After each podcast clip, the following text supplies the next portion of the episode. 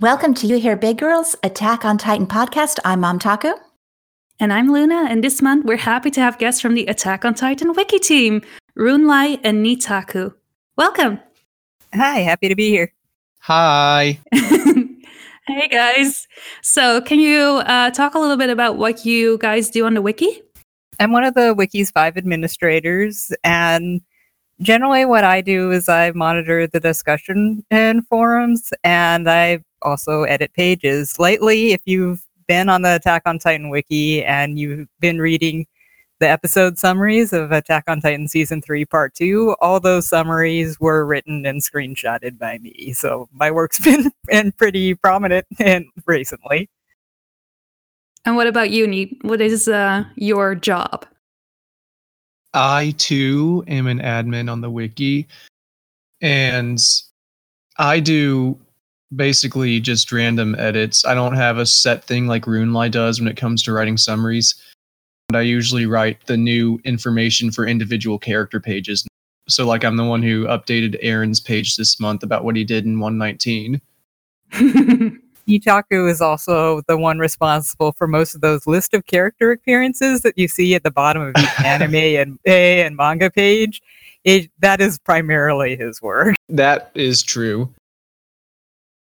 So I'll just repeat what HK47 said. He was one of the Reddit mods when I announced that you all were going to be our guests this month. He said that um, he called you guys next level beasts and said it was amazing. And I agree with that. I mean, the wiki is something as a meta writer that I use all the time, but I actually know very little about the people behind it or how it's operated. So I'm really looking forward to the Q&A later in the podcast where we'll be able to ask you guys some questions.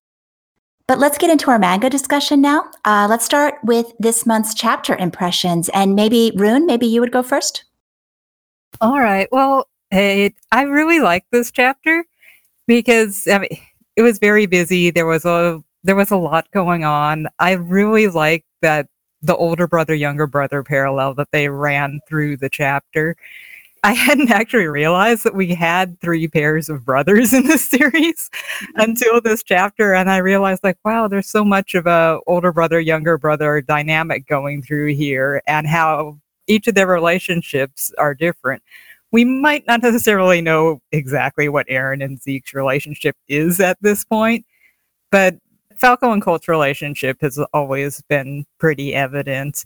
And it was nice for Porco to finally realize why he never got to go to paradise. It was nice that yeah, after wanting to see his brother's memories so long, he finally got that chance. And there, and in addition to that, I mean, the stakes were really high. Zeke actually used his scream. Falco transformed. We lost Nile and Pixis.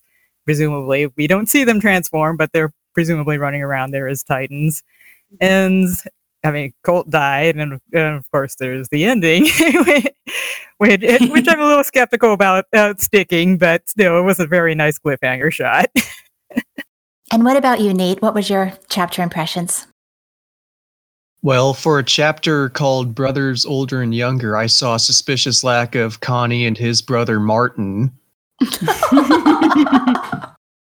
but uh I thought I liked this chapter pretty well too. I liked it a bit less than the previous two uh, that were set in this battle for reasons that we can get into. But for the most part, I thought it was pretty solid. In no small part because the uh, spinal fluid actually did come into play. Because I've mentioned this before, I was a bit skeptical that Isayama would actually like would actually follow through with that. I thought that might just be something that he sort of writes himself out of like he comes up with an excuse for why the spinal fluid doesn't work. I thought he'd kind of write himself out of that, so I'm glad that that did happen. That's a big thing. Yeah, I thought was I thought it was fun. Probably my I have probably just two big complaints about it, which sort of drag it down a bit for me, which we can get into in depth later. Can you mention them now a little bit? Like what was the worst about this chapter for you? One thing I didn't like was Galliard's death which we do we could get into much more in depth when we actually discuss the chapter in depth, but mm. I thought it would have been much better for it to be Reiner who actually did get eaten by by Falco.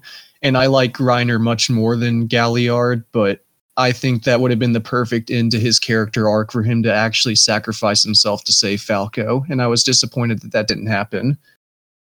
I think a lot of people felt that way. I mean, looking at the poll results right now, we asked the question, who would you have preferred Falco to eat of the two? And I've been really surprised at how close that is. At this point, it's a 49 51 split. You are by no means alone in feeling, you know, maybe a little dissatisfied with that. Yay! What about you, Luna? Um, I remember when I saw the first leaks, which was like the final couple of panels, and I was doing my little victory dance. Uh huh. Uh huh.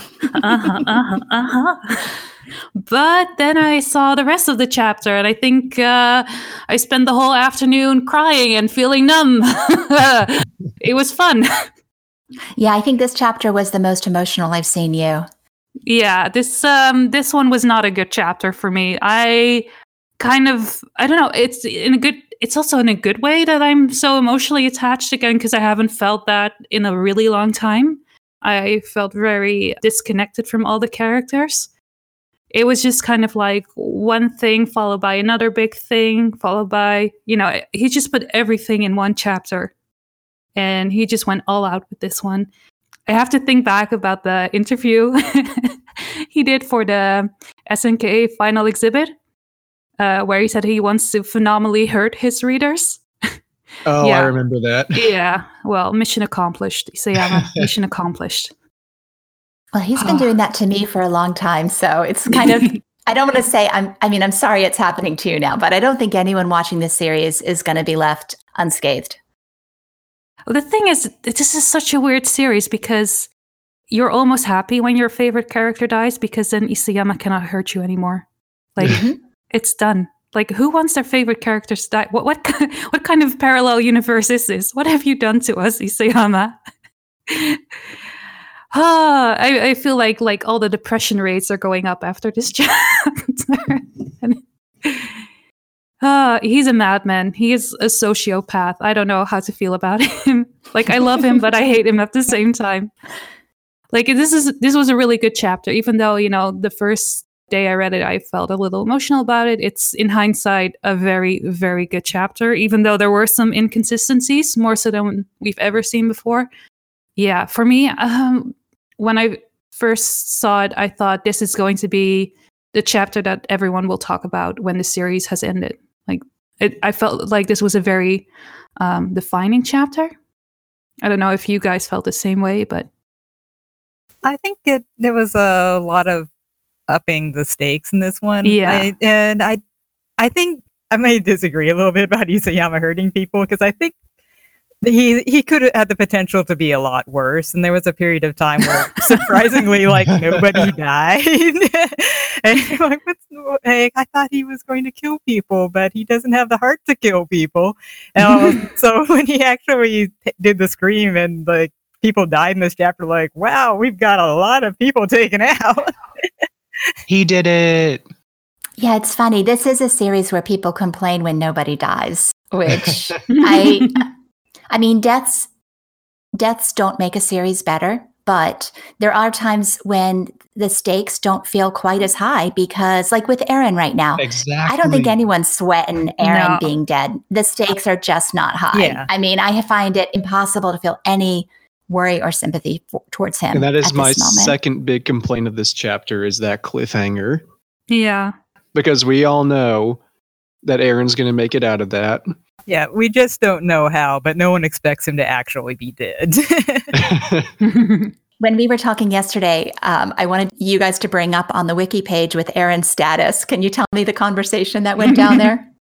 I can tell you the conversation on my end. For anyone who hasn't visited the wiki who's listening, his status on the wiki right now is unknown, not deceased, despite the fact that he's been decapitated because because we've seen Reiner get decapitated twice. We've seen we've seen Armin get burned alive and survive. We've seen many different things in this series, and I I remember I think we were having discussion about his status before it was time to start editing the wiki before we actually got the edits going. And when they brought up changing his status to unknown for the month, I told I told everyone, you guys can change his status if you want. You can also update like all the different like information about him all over the wiki. Just change his status to unknown if you want. I'm not going to because we're just changing him back to alive in a month. yeah, basically, it felt like it was done for shock value. That is a very nicely illustrated shot. oh, it was hilarious. Especially because Gabby's the one who did it, and I know that's going to make people so mad. That's the reason why I loved it, and I was doing that victory dance when it happened. I don't know. Have you seen anyone react to the chapter? Any live reactions to that moment? No, I haven't. I would recommend watching Roger's base react to that moment. He is like screaming in his pillow, hyperventilating, like crying. it's it's the best. God. I think Andrew All Stars during his live reaction, he was crying oh, at one point. I don't think about. I was drinking something when I saw that, and I I spilled it all over myself. I. St- this is why Luna and I don't do live reactions. It's so much better to process this. I mean, it's so in my chapter impressions, I mean, I, I also thought it was a great chapter, but I just have this overarching voice in my head. Why has it come to this? You know, they were in the airship together. They could have touched. They were sitting next to each other. Why has it had to come to this point? What what what in the world is Eren Yeager thinking? You know, and I just can't it just drives me up the wall. Like to watch all my favorite characters once again dying because somebody can't share his plan with his friends and work out a better solution. Like, I just hmm. don't know why it had to be this way. I've sort of had the same question too, because when you go back to that airship, there's a panel where he and Zeke are literally sitting right next to each other, side by side. Hello. And I, I don't understand. One, I don't understand why anyone in the Survey Corps would have thought it'd be a good idea to put them in the same room, for one. And two, I don't know why Eren and Zeke didn't take advantage of that at all. If they had taken off as soon as that ship landed, nobody could have stopped them. Nobody. I mean, if they had decided, you know, sayonara, guys, been fun, thanks for the ride, nothing would have stopped them. I guess it was um, a timing thing. I mean, I figure Shiganshina had to be evacuated. Yeah. Or whatever they want to have happen, they needed Shiganshina. And maybe they needed time for the enemy forces to arrive, but I don't think so. Because they're both surprised the enemy is there. Right. And Eren, in one of those flashbacks about with them first meeting the anti-Marleyan volunteers, Eren even mentions that he wants to make it so that Marley won't be able to attack them again for a long time. Like he wants Yeah. His attack on Liberio was to keep them from attacking and all it did was speed up the attack, so I don't know what's going on there. Yeah, cuz that's why Armin attacked the port, right? So to make sure that they couldn't cross over in any way shape or form to Paradise. Yeah, I'm pretty sure. I may be misremembering, but I definitely remember the di- the dialogue where he said that he wanted in one of the flashbacks that he wanted to keep Marley from being able to yeah. attack them soon, which didn't work at all. Eren, great planning. yeah, and when Marley does finally show up, he realizes, oh, this must be because of Reiner, because otherwise they wouldn't have done it. Yeah, Eren looked angry that they were there at that point in time. So I, I just that there had better I mean, they have mentioned it, right? Like Zeke was. That's why Zeke was um, throwing that ball with Eren, or gave him like the the glove and the baseball, because like we cannot touch right now. He said they they have a reason why they don't want to touch. Well, until now, then, but I don't know what it is. It all better be explained. It it better be. It better it blow my be. mind. Okay, but I don't like, know. I don't know about be. that.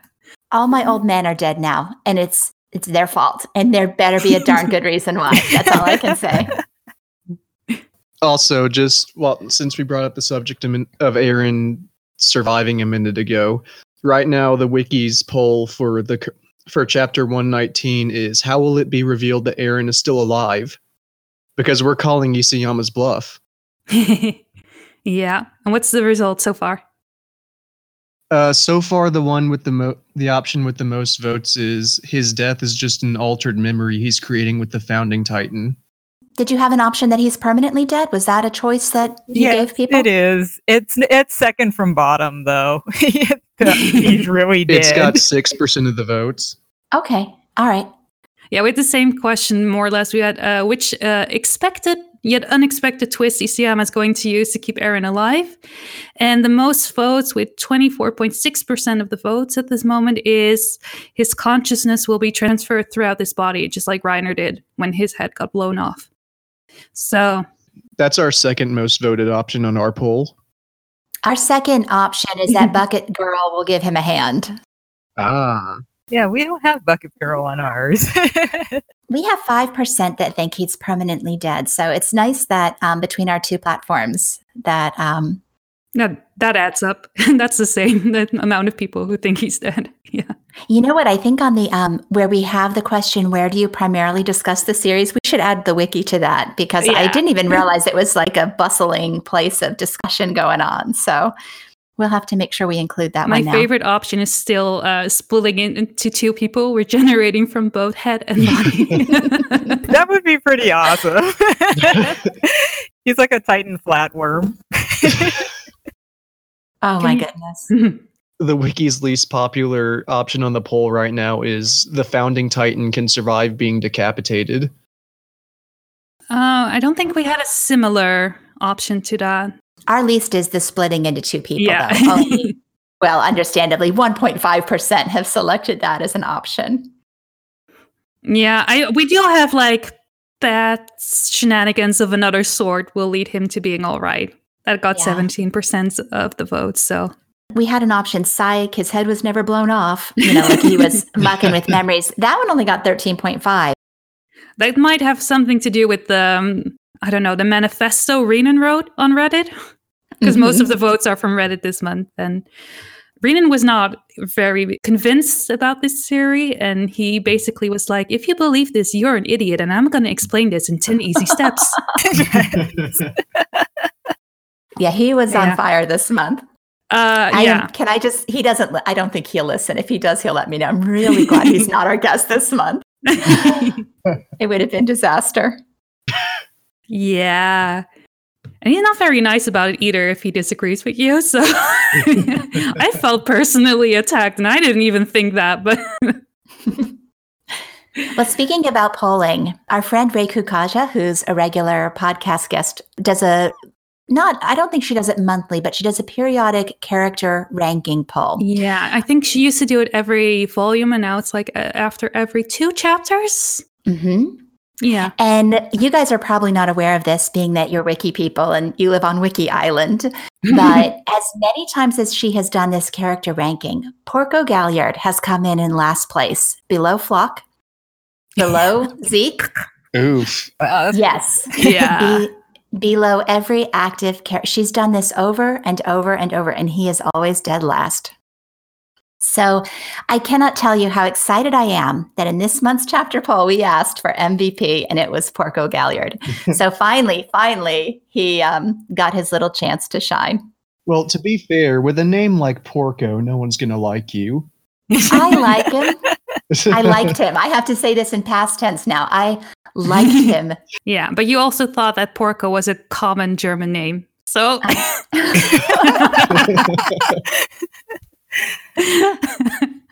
Did you guys also see his alternative name at the SNK final exhibit? yes, and Yeah. I like it so much more than what we got. Really? Why? Just because Porco just makes me think of Porky Pig. Well, yeah, Yeah. it means pig. So Yeah, it, it, I know it does. That's what it, just, it sounds so ridiculous, and I just like is. I like horse better. Okay. Shall I give you a little bit of information that horse in uh, German kind of also means idiot or fool? It doesn't. It doesn't sound like idiot though. Because you're not German. So you're basically Horse. saying Isayama has poor taste in names for this poor guy. yeah. I feel so bad. Like Marcel got a normal name. I always joke that like Marcel was the golden child and then Porco was like the black sheep of the family. These final two arcs have had some really weird names as far as Attack on Titan goes, because you've got Porco you've got Colts and Falco. You've got uh, you've got Onion Coupon. Oh, onion. Okay, onion coupon. Yeah, Yep. coupon, yeah. I call him Onion Coupon. that might help me spell it because anytime I have to spell it, I have to, you know. Oh yeah, Yeah. that that's terrible. When I'm writing a wiki article, I'm like, how do know his name? if I can just get the first few letters right, then the wiki will autofill the rest for me. That's nice.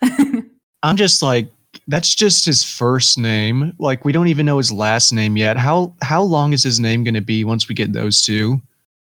we always get like very creative like names on the poll when uh, we ask for write-ins. So I we should make like a long list of all the different ways Onyankopon's name has been spelled.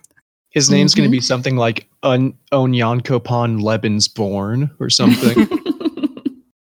well, I think what was so interesting, in fact, one of the most interesting things about the SNK final manga event was seeing what Gabby's name was Luba. No, her last name instead of Brown, it was Lupke. Yeah, Lupke. Yeah. Peak was Oliver Peak. He was the middle aged man titan, Oliver Yeah. Peak. yeah. It's just fascinating to think about what could have been. And, you know, had editor Kuhn not gotten involved and said, you know what, maybe we should rethink this. I guess with Porco, maybe he pushed back on Horst and to get revenge, Isayama decided on Porco. I mean, who knows, right? Is that true? Like Porco's final name was because of the editor? I don't know, but going through the uh, the photographs of the exhibit, one of the most interesting things is where the editor has like marked up the storyboards and pushed back on things. So it it really helped me to appreciate just how collaborative this manga is with Isayama and his editor. Mhm. So I know the editor's responsible for Sasha living as long as she did. I just wonder, you know, if there's ever a tell-all book about Attack on Titan, like how much uh, how much influence uh, the editor definitely made it a better story. Like looking at the original storyboards and what we got, he definitely made all the right calls. Uh, I wonder, you know, with the naming though, if Isayama was given free reign or or how that worked out. It'd be fun to know. It'd be fun to know what, what's gone on behind the scenes. I'm I'm firmly in, and I know this is going to be unpopular, like with anyone who talks, except maybe Rune Lai. She might be on my side with this, but I'm firmly in the camp of I'm with. I would have preferred if Isayama got his way and Sasha did die back in Clash of the Titans arc. I agree with Neat. Hey, that's about when the when that was like the period when it's like nobody's dying anymore because Trost, a lot of people died. Female Yeah. Titan arc, people died, and then and for some reason, right after that, that we went through this period where like nobody died. I thought it made the anime season really weird. They kind of had to like ham fist Sasha into all these scenes that she wasn't in to explain, Mm. you know, why she wasn't there because she was supposed to be dead. Like it's it's super apparent in the manga because she just disappears for close to 15 chapters. yeah. and then when she reappears in the uh, uprising arc she doesn't really have a lot to do really she's just sort of there you can kind of tell that it was a character that didn't really have a purpose. I mean, she she's fun, she's a fan favorite, but she didn't have a purpose, and it, it really showed in the later chapters that there was no reason for her to do anything that would affect the plot. You know, and I have heard all the complaints that she really didn't get the focus till after she was dead. yeah And then she got too much focus compared to what other characters have gotten. So Yeah, it's also weird because in the anime, bec- uh, she kind of became more of comic relief than really a fully developed character. So it was just weird with her. I I still prefer like the the episode where she should have died. Like that was top. That was peak Sasha. I mean, to bring this back to this chapter, I didn't want Porco to die. I love Porco.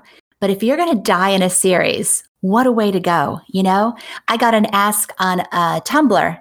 Somebody wrote to me and said that Porco got the most dignified death in the series compared to other relatively important characters like Bert, Erwin, Ymir, Sasha Kenny, maybe even compared to all characters. I mean, how many characters get to go out gloating with a smile and get to choose how they die. I mean, if there's anything to take from this, and even I would say, I mean, Sasha's death was great, but how much greater would it have been when it mattered? You know, when she goes Yeah. out being a total and complete badass. oh yeah. Porco got the most badass death. Yeah, that would have been good. I, I've told people like I don't mind my favorite characters dying. I just want them to have a good death. Me too. Like, make it meaningful. Give them control over the situation. Let them die knowing they accomplished something. Porco got every bit of that. Well, he's a character I wanted more from, I am just so grateful. I mean, what a way to go. And I think that's why finally, after him being in this manga now for what, 20, 30 chapters, people started to appreciate him a little bit. Mm-hmm. I mean, when he when he got this month's characters MVP, I was delighted. 29, yeah. Yeah. 29th chapter since he first appeared. Yeah. You guys also did a poll, right? On like the the best brother or something of this chapter, or what did you say on Twitter? Yeah, I think on Twitter we did ask that the, the on the wiki itself we only do one poll per chapter and Ah, Now- okay. And it's a I one think- question poll, correct? yeah, one question poll with a bunch of answers. And now that I think about it, best brother would have been a good poll for it, but I, I was more focused on calling Isayama's bluff with the Eren thing. Now you guys are not responsible for the um the Twitter account though. That's there's someone else in that role. Yeah, that's Salamander on Discord. He does uh, probably like ninety eight percent of our social media. Okay. I think Manuel also can access the social media accounts to post stuff. Yeah, he can. I but I think Salamander does most of it. Yeah, Might it's be wrong. and Man- Salamander. Manuel can totally like interrupt at some point later and say like you're wrong. Well, it's his fault for not being here. He was invited. so Uh, but I remember reading a lot of the the comments at that thread, and a lot of people were like, "Yeah, Porco, Porco." So there was a lot of, um, yeah, just a lot of good feels about Porco this chapter, which I did not expect, considering I knew how unpopular he was before this one. So let me ask you guys a question. One thing that has been a topic on the social media platforms that we ha- hang out on, uh, what his relationship with Reiner was like. What do you think? Do you guys think that he stayed just as salty and spiteful to Reiner as ever? Or do you think that after seeing the memories that Porco let that negativity go? I mean, his, his comment to Reiner at the end was sassy, no doubt. Mm-hmm. We're proven once and for all, I'm better than you. But do you see their relationship as being contentious? That's interesting because they haven't really interacted at all since the Marley arc. Like, we haven't really gotten a good sense of how they feel about each other. But I think if Galliard and Reiner had survived this battle, Galliard would probably still be fairly antagonistic with Reiner because really there's not a whole lot in the memories that would have changed his opinion of Reiner so much as like all he really knows now is that Reiner just got his place among the warriors because his brother really cared about him, not because Reiner w- cared about him or anything. So I don't think it would have necessarily changed how Galliard looked at Reiner. What do you think, Rune? I don't think that poor Urko's uh, relationship to Reiner changed. He basically got confirmation of what he suspected all along that he was actually better than and Reiner. And now that he's seen his memories from his brother, that became proof. It's it's what he knew all along, and so all of his doubts went away. He knew he was a better man. And I guess at that point, it made it easy for him to make the sacrifice. I mean, that's the same thing that his brother did. Is what the better man does. You, as you protect somebody, and he's just, he went along with that. And it, it's obviously what his older brother would have done in his place, and actually did to protect Reiner. Hmm. So you don't think it had anything to do with his feelings towards Reiner or Falco, but more about doing the right thing? I mean, I think it was nice to, to say it, but Ur- Urko and Falco never really interacted.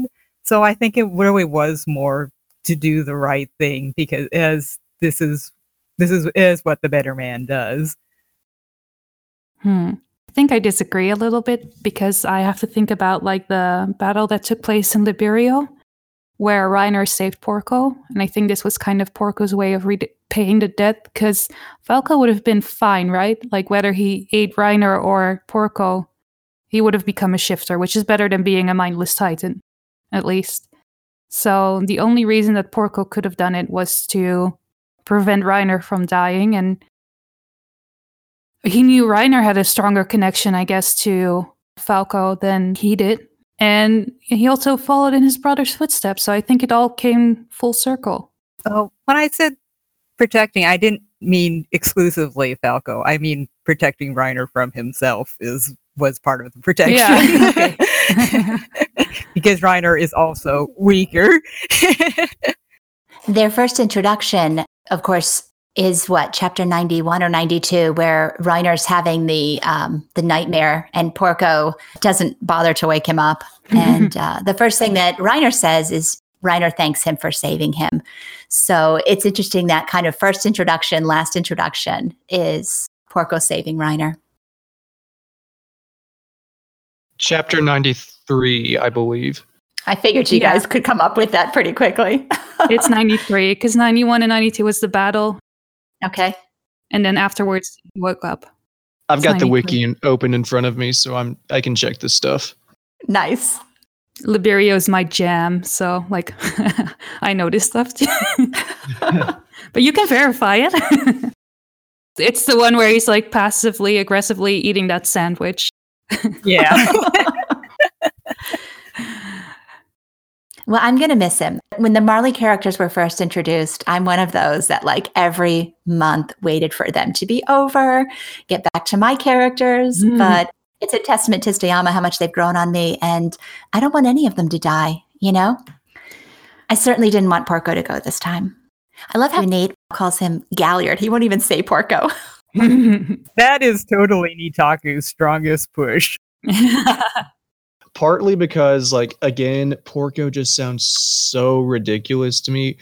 But also, the wiki, for the most part, operates on on the wiki. We refer to characters and articles and stuff by whichever name they refer to as in the manga. And Galliard, Porco, whatever, he's mostly been referred to by characters by his last name. Like, I think Pieck and Pieck and Marcel are the only ones who have consistently referred to him as anything other than Galliard.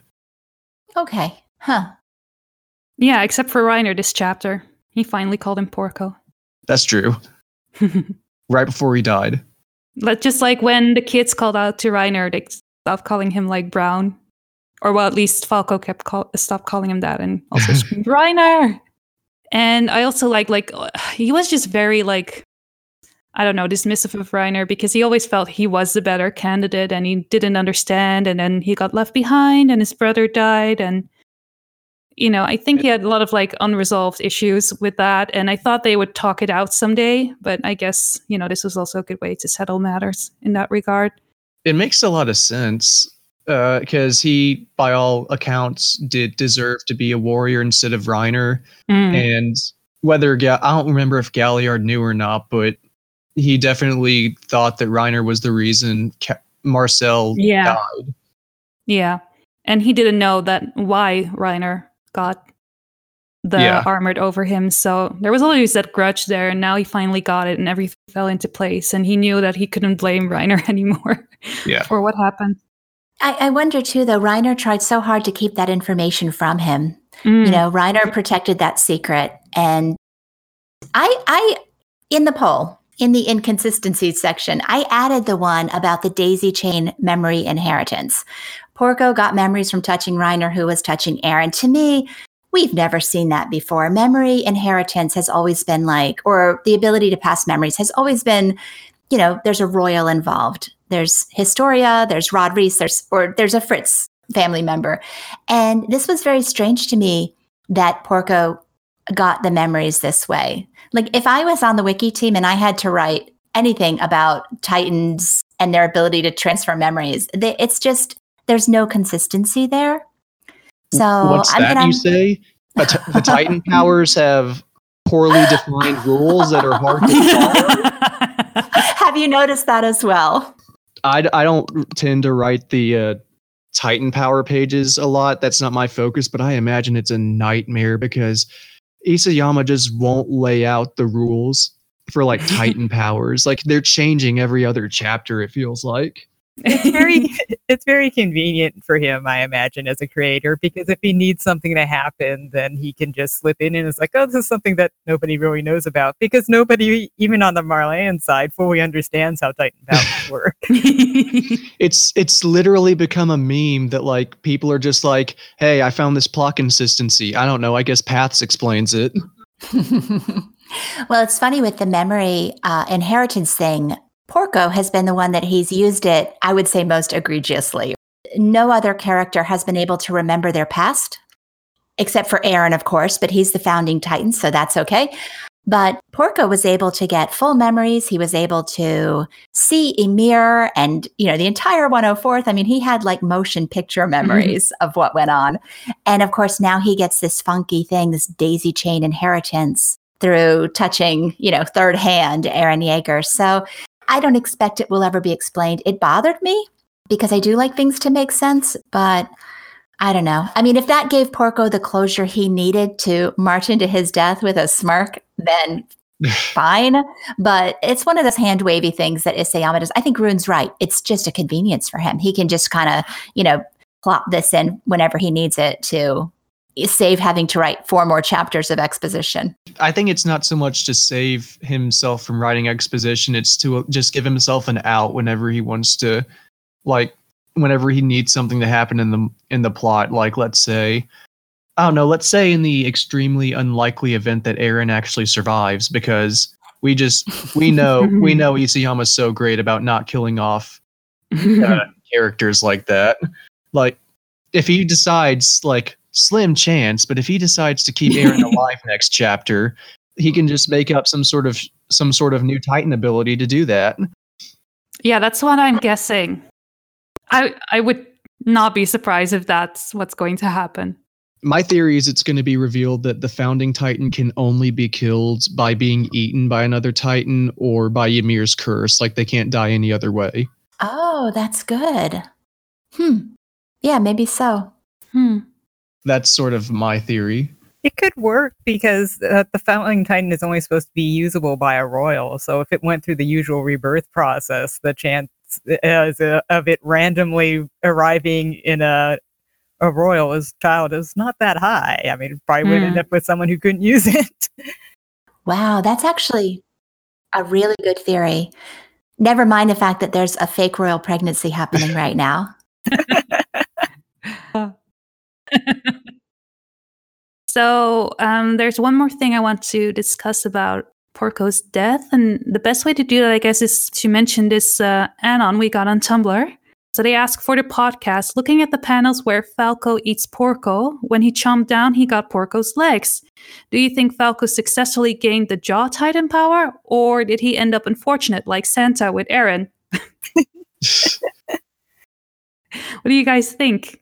The wiki just decided we're not going to overthink it and we're just going to put Falco as the Jaw Titan.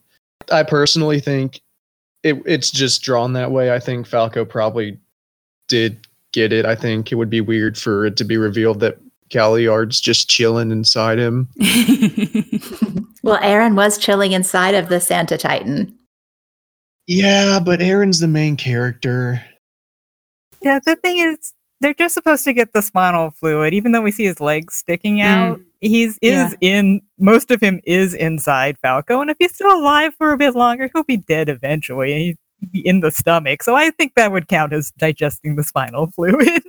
yeah. So the fluid that's in the in the stomach is that like acidic, or is it just w- would it waste his body away, or do we have to wait for Porco to die and then like waste away so that my Falco understanding.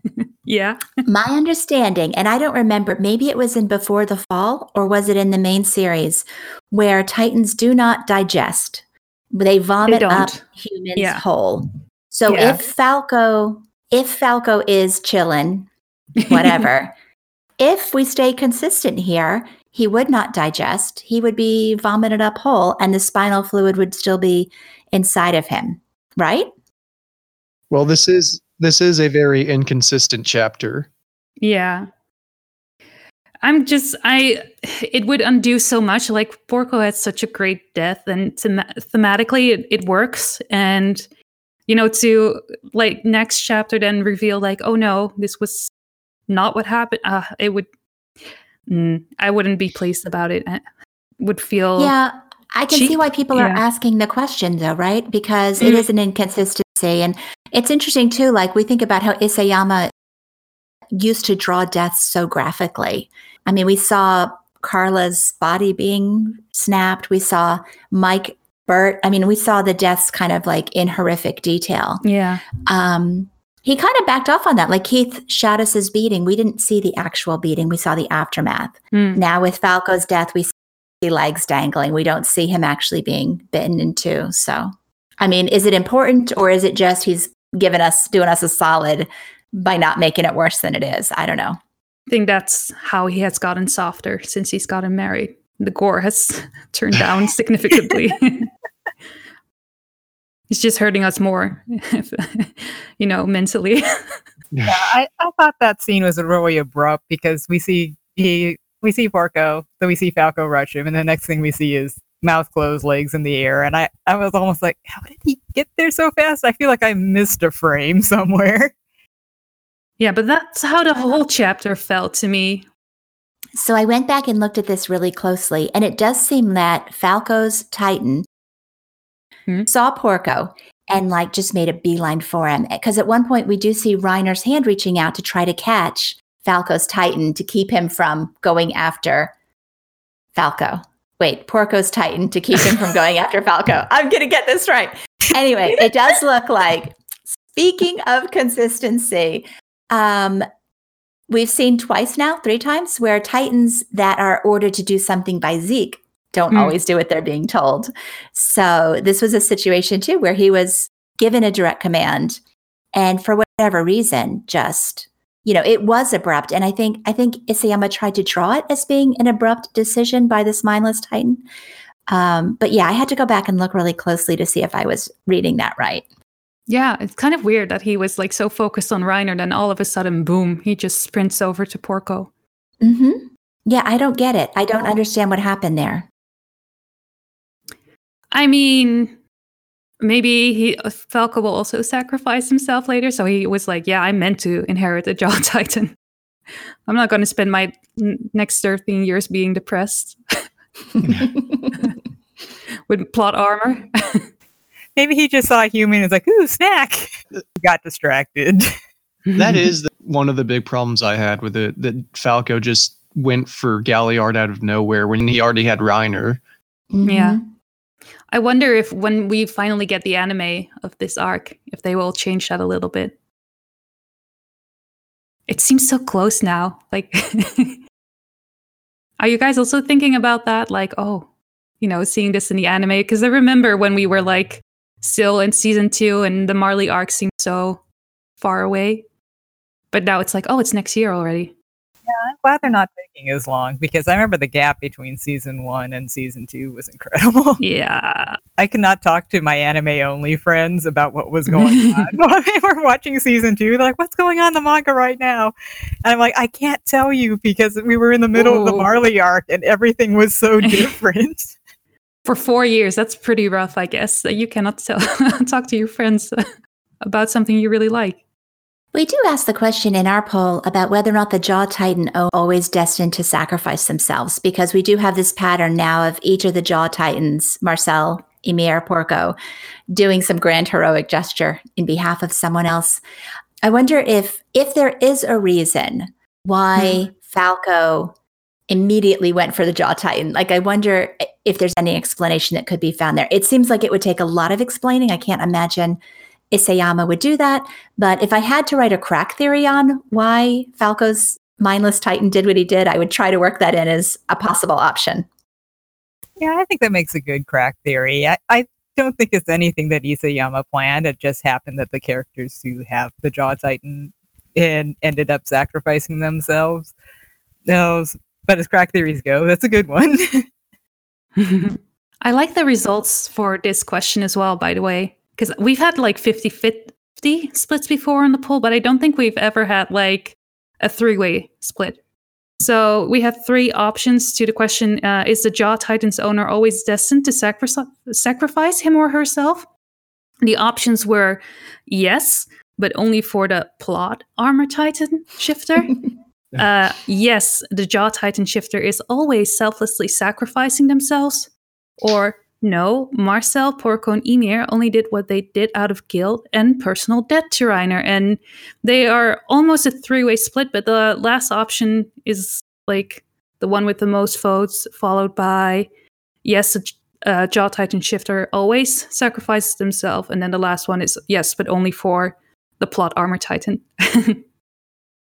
It is interesting that Reiner's been a factor in every single one of those. So I mean, it's it's more than you know. Once, what is the expression? Like three times is more than a. yeah, so once is like a coincidence, two is like a questionable, and three is like. And Mhm. three is Reiner.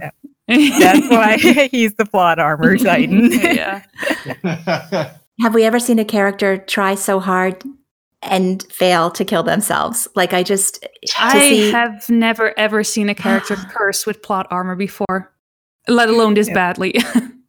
We've had discussions on wiki editing whether it, we have a section on our, each of the character wiki pages on like attempted attempts at killing other characters, and discussions on whether or not we should include Reiner trying to kill himself on his. escape. Please do.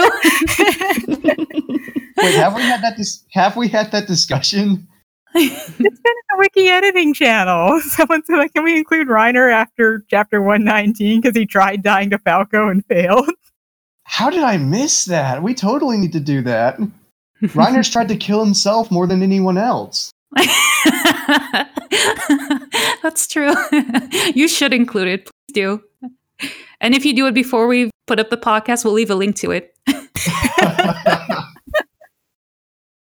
Now the wiki channel where you all discuss this stuff is it's it's public. We can read the conversation. We just can't participate. Is that right? Or do you guys have like ultra secret wiki channels that we can't see? We have a wiki editing channel on our official Discord, and anyone Mhm. with permission, anyone can request permission to have access to the wiki channel. So not everyone sees it. Not everyone on our Discord is interested Ah, in editing okay. the wiki, but anyone who wants to can look at it. Good to know. Yeah, we'll also leave a link to the Attack on Titan wiki Discord if you're not in there yet. And I think everyone is probably in there because holy hell, it's big. But So going back to Reiner about his um, attempts at ending his life and failing, uh, King's Grave asked us on Twitter, and and I've seen this conversation elsewhere on Tumblr and other places. People just kind of casually mentioning that Reiner would agree with Zeke's plan. What do you guys think? Would Reiner agree with Zeke's plan?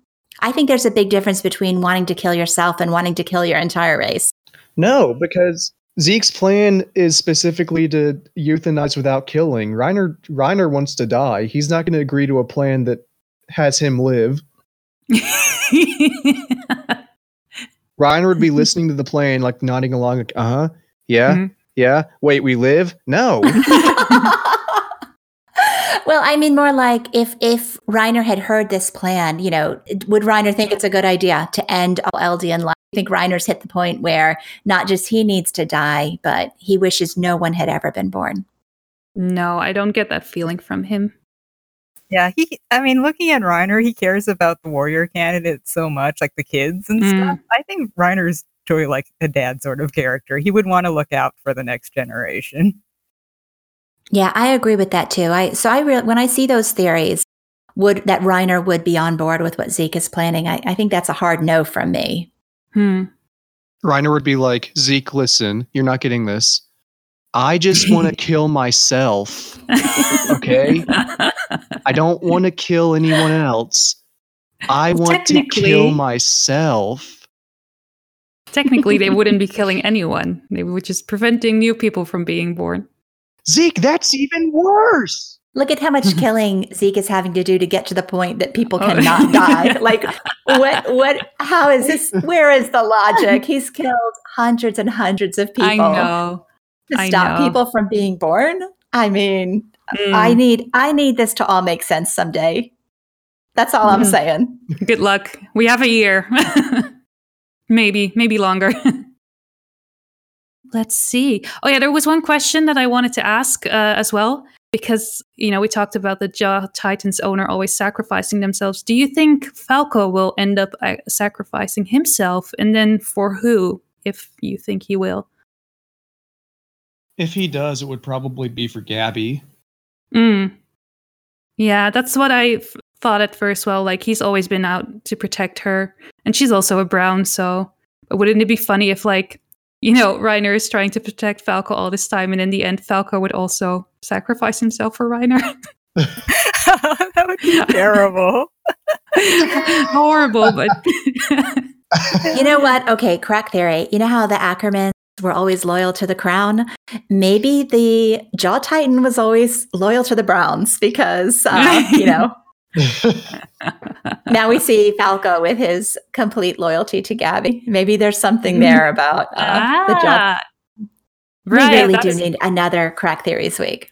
yeah. Actually, Yeah, gosh, you how know- hilarious would that be if like if if Falco actually did sacrifice himself to save Reiner's life? I think Yeah. Reiner would kill himself immediately. yeah, that would push him over the edge, probably. He would try.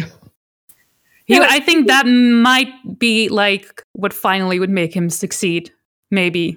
The only reason that Reiner did not like shoot himself in the mouth is because he heard Falco. So if Falco sacrifices him for Reiner, I think Reiner's just going off the deep end.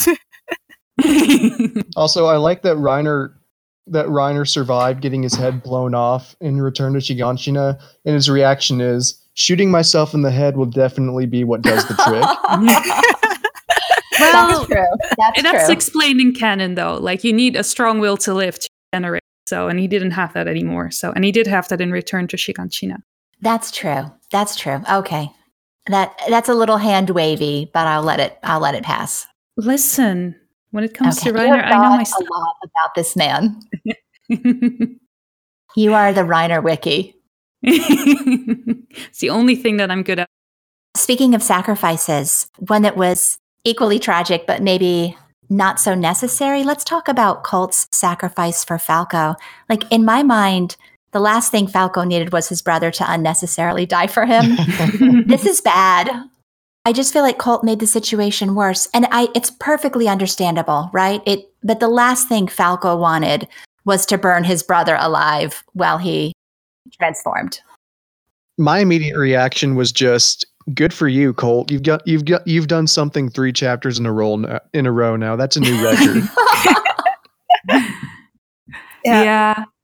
It I mean- you're, almost, you're almost a real character now. Yeah. I thought it was touching, but it it was unnecessary, and I don't think Colt had quite developed enough beyond just being a protective older brother character for the sacrifice to have meaning. I mean, I liked it. I thought the scene where he's holding Falco as he's about to transform was beautifully drawn, but Mm. it, it's just it. It could have had the potential to be more, but Colt hadn't been developed enough to give us a stronger emotional impact. Yeah, I felt more trauma for Falco. Now Falco has this in addition to everything else to live with, and it just uh, it was just again so unnecessary. Oh, it's kind of my favorite part of the ch- chapter. this is the part that made me cry, and I really enjoy Colt. And I think for me, he's now my like Reiner's my favorite, Falco is my second favorite, and now Colt is my third favorite character. And I Wow. Yeah so this chapter kind of bumped him up there and i can really see like um yeah he's this big protective older brother where you know he saved gabby from being trampled and he wanted to save udo and he couldn't and all he had was like falco and he all he wanted ever why he wanted to become the uh, beast titan was to protect him and he couldn't so he just did what he felt was right in the moment and was there for his brother in the only way he knew how I said I think that it was a beautiful moment, but it couldn't have been more than it was. And we do a something on the wiki called for each chapter we have featured article and featured image, and it didn't win, but both Nitaku and I had voted for the image of Colt holding Falco right when he's about Mm. to transform because it was it was a powerful scene. I thought it was the best scene of the chapter. I just wanted more. Okay, at least you agree with me on that. that it was the best. No, it was definitely the heart of it, and it it it. But in a chapter with just so much death, I I, Mm, I don't know. I mean, I understand. I understand and ad- admire Colt for what he did. I just think it's a trauma that Falco didn't need, and Falco was so desperate to get away from him the entire time. That's what's as painful watching Colt's Uh, heartbreak and his disillusionment and everything just falling apart. But even more heartbreaking is watching Falco not wanting this to happen, like wanting his brother far, far away. And it just made everything so much more tragic. It was such a pain amplifier to see Falco trying to fight his brother off at the last minute. that's true. Add Colt to the list of characters who are better at suicide than Reiner.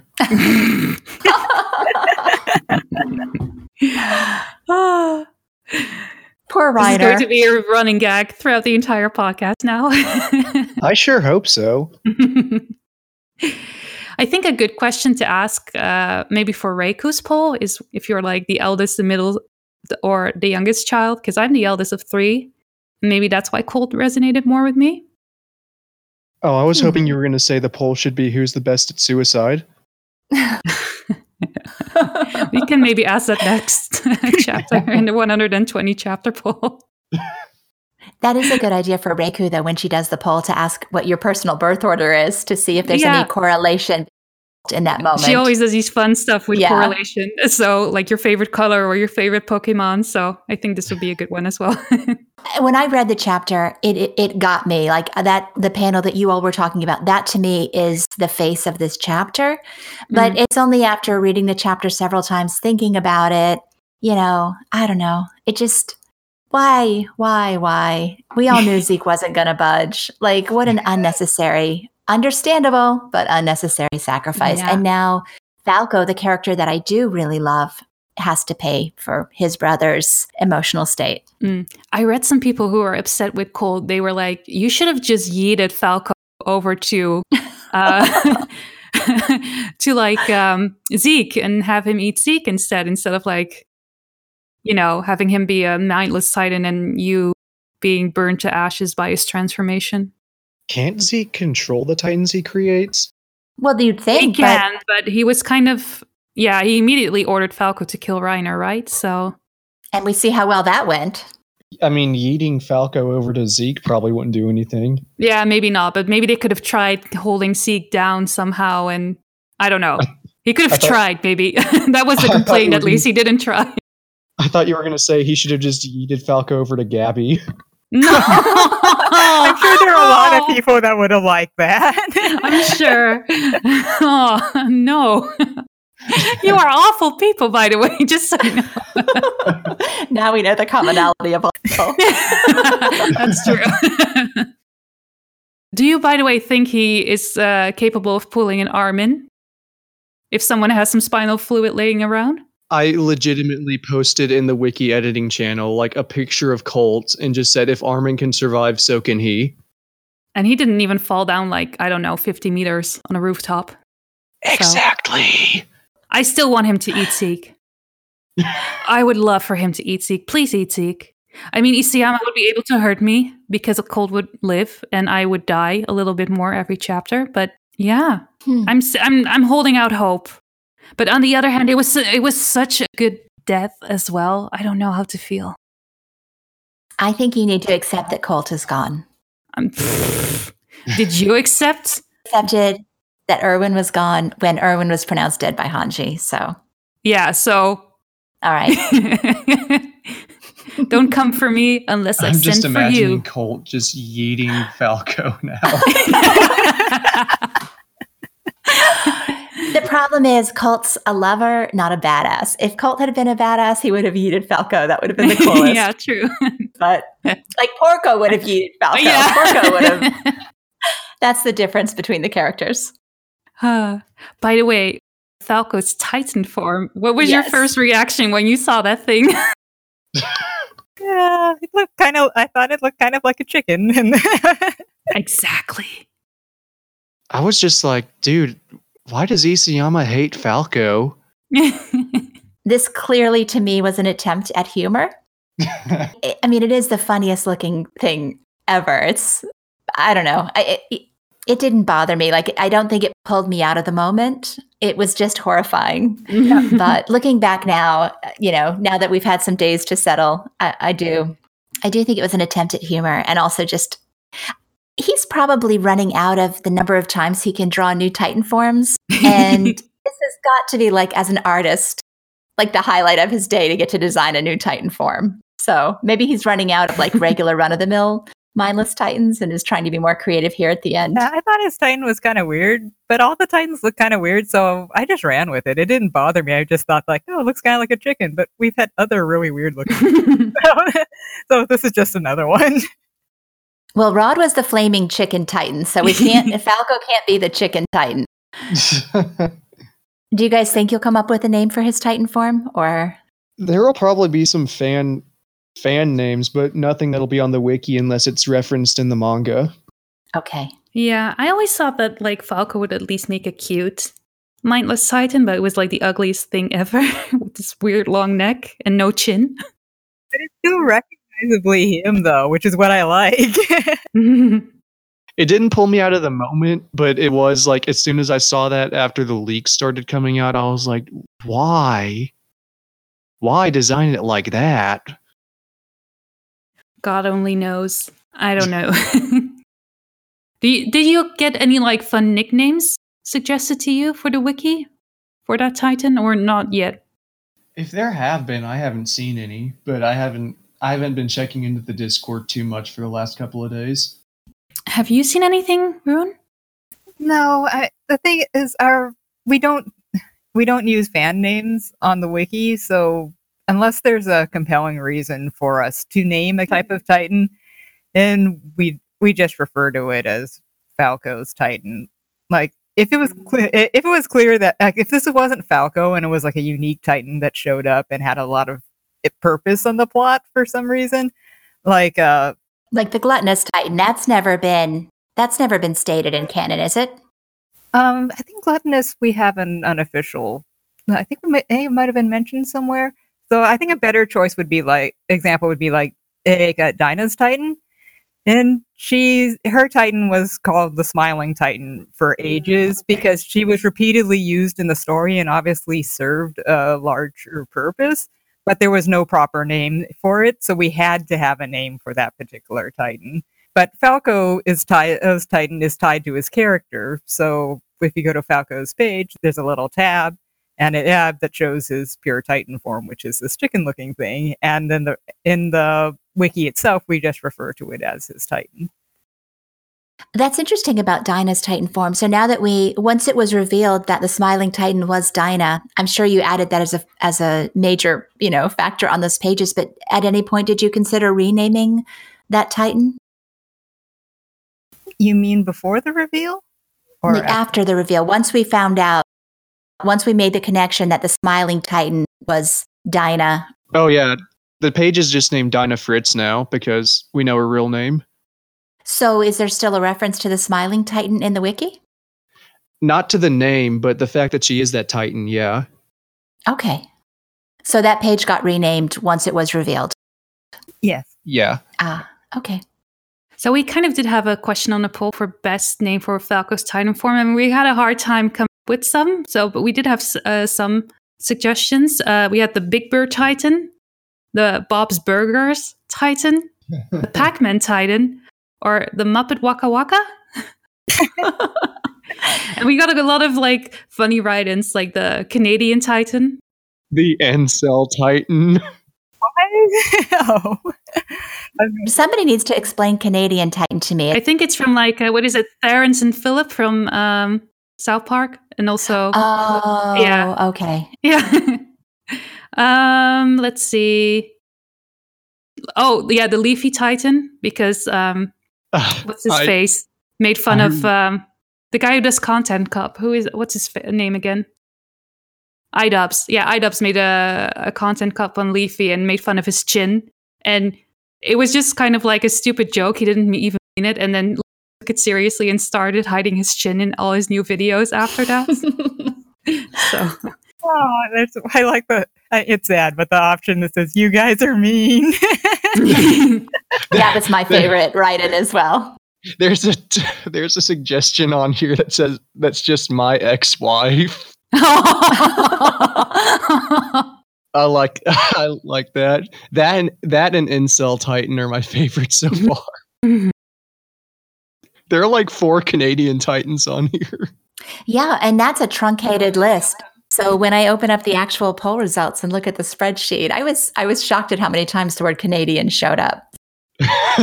Clearly, I should have added that as an option, but I didn't know about that one. So Somebody needs to build a wall. Mm. And also, like uh, Butthead and Beavis are references are also there. Somebody called me out on um, spelling Pac-Man wrong. Apparently, it's hyphenated. I didn't know that. So, oops. Whoops. Sorry, my quality control failed this month. Everybody by now should know my ability to type a sentence without a typo is not, you know. yeah, well, that's happen, why we always check for typos when we're done with the poll. Mhm. But this one slipped through. Sorry. Rune, we have to talk to Manuel about making my ex-wife that Titan's name. I think he'll give you one of his smackdowns. Was he ever married before, Manuel? I have no idea.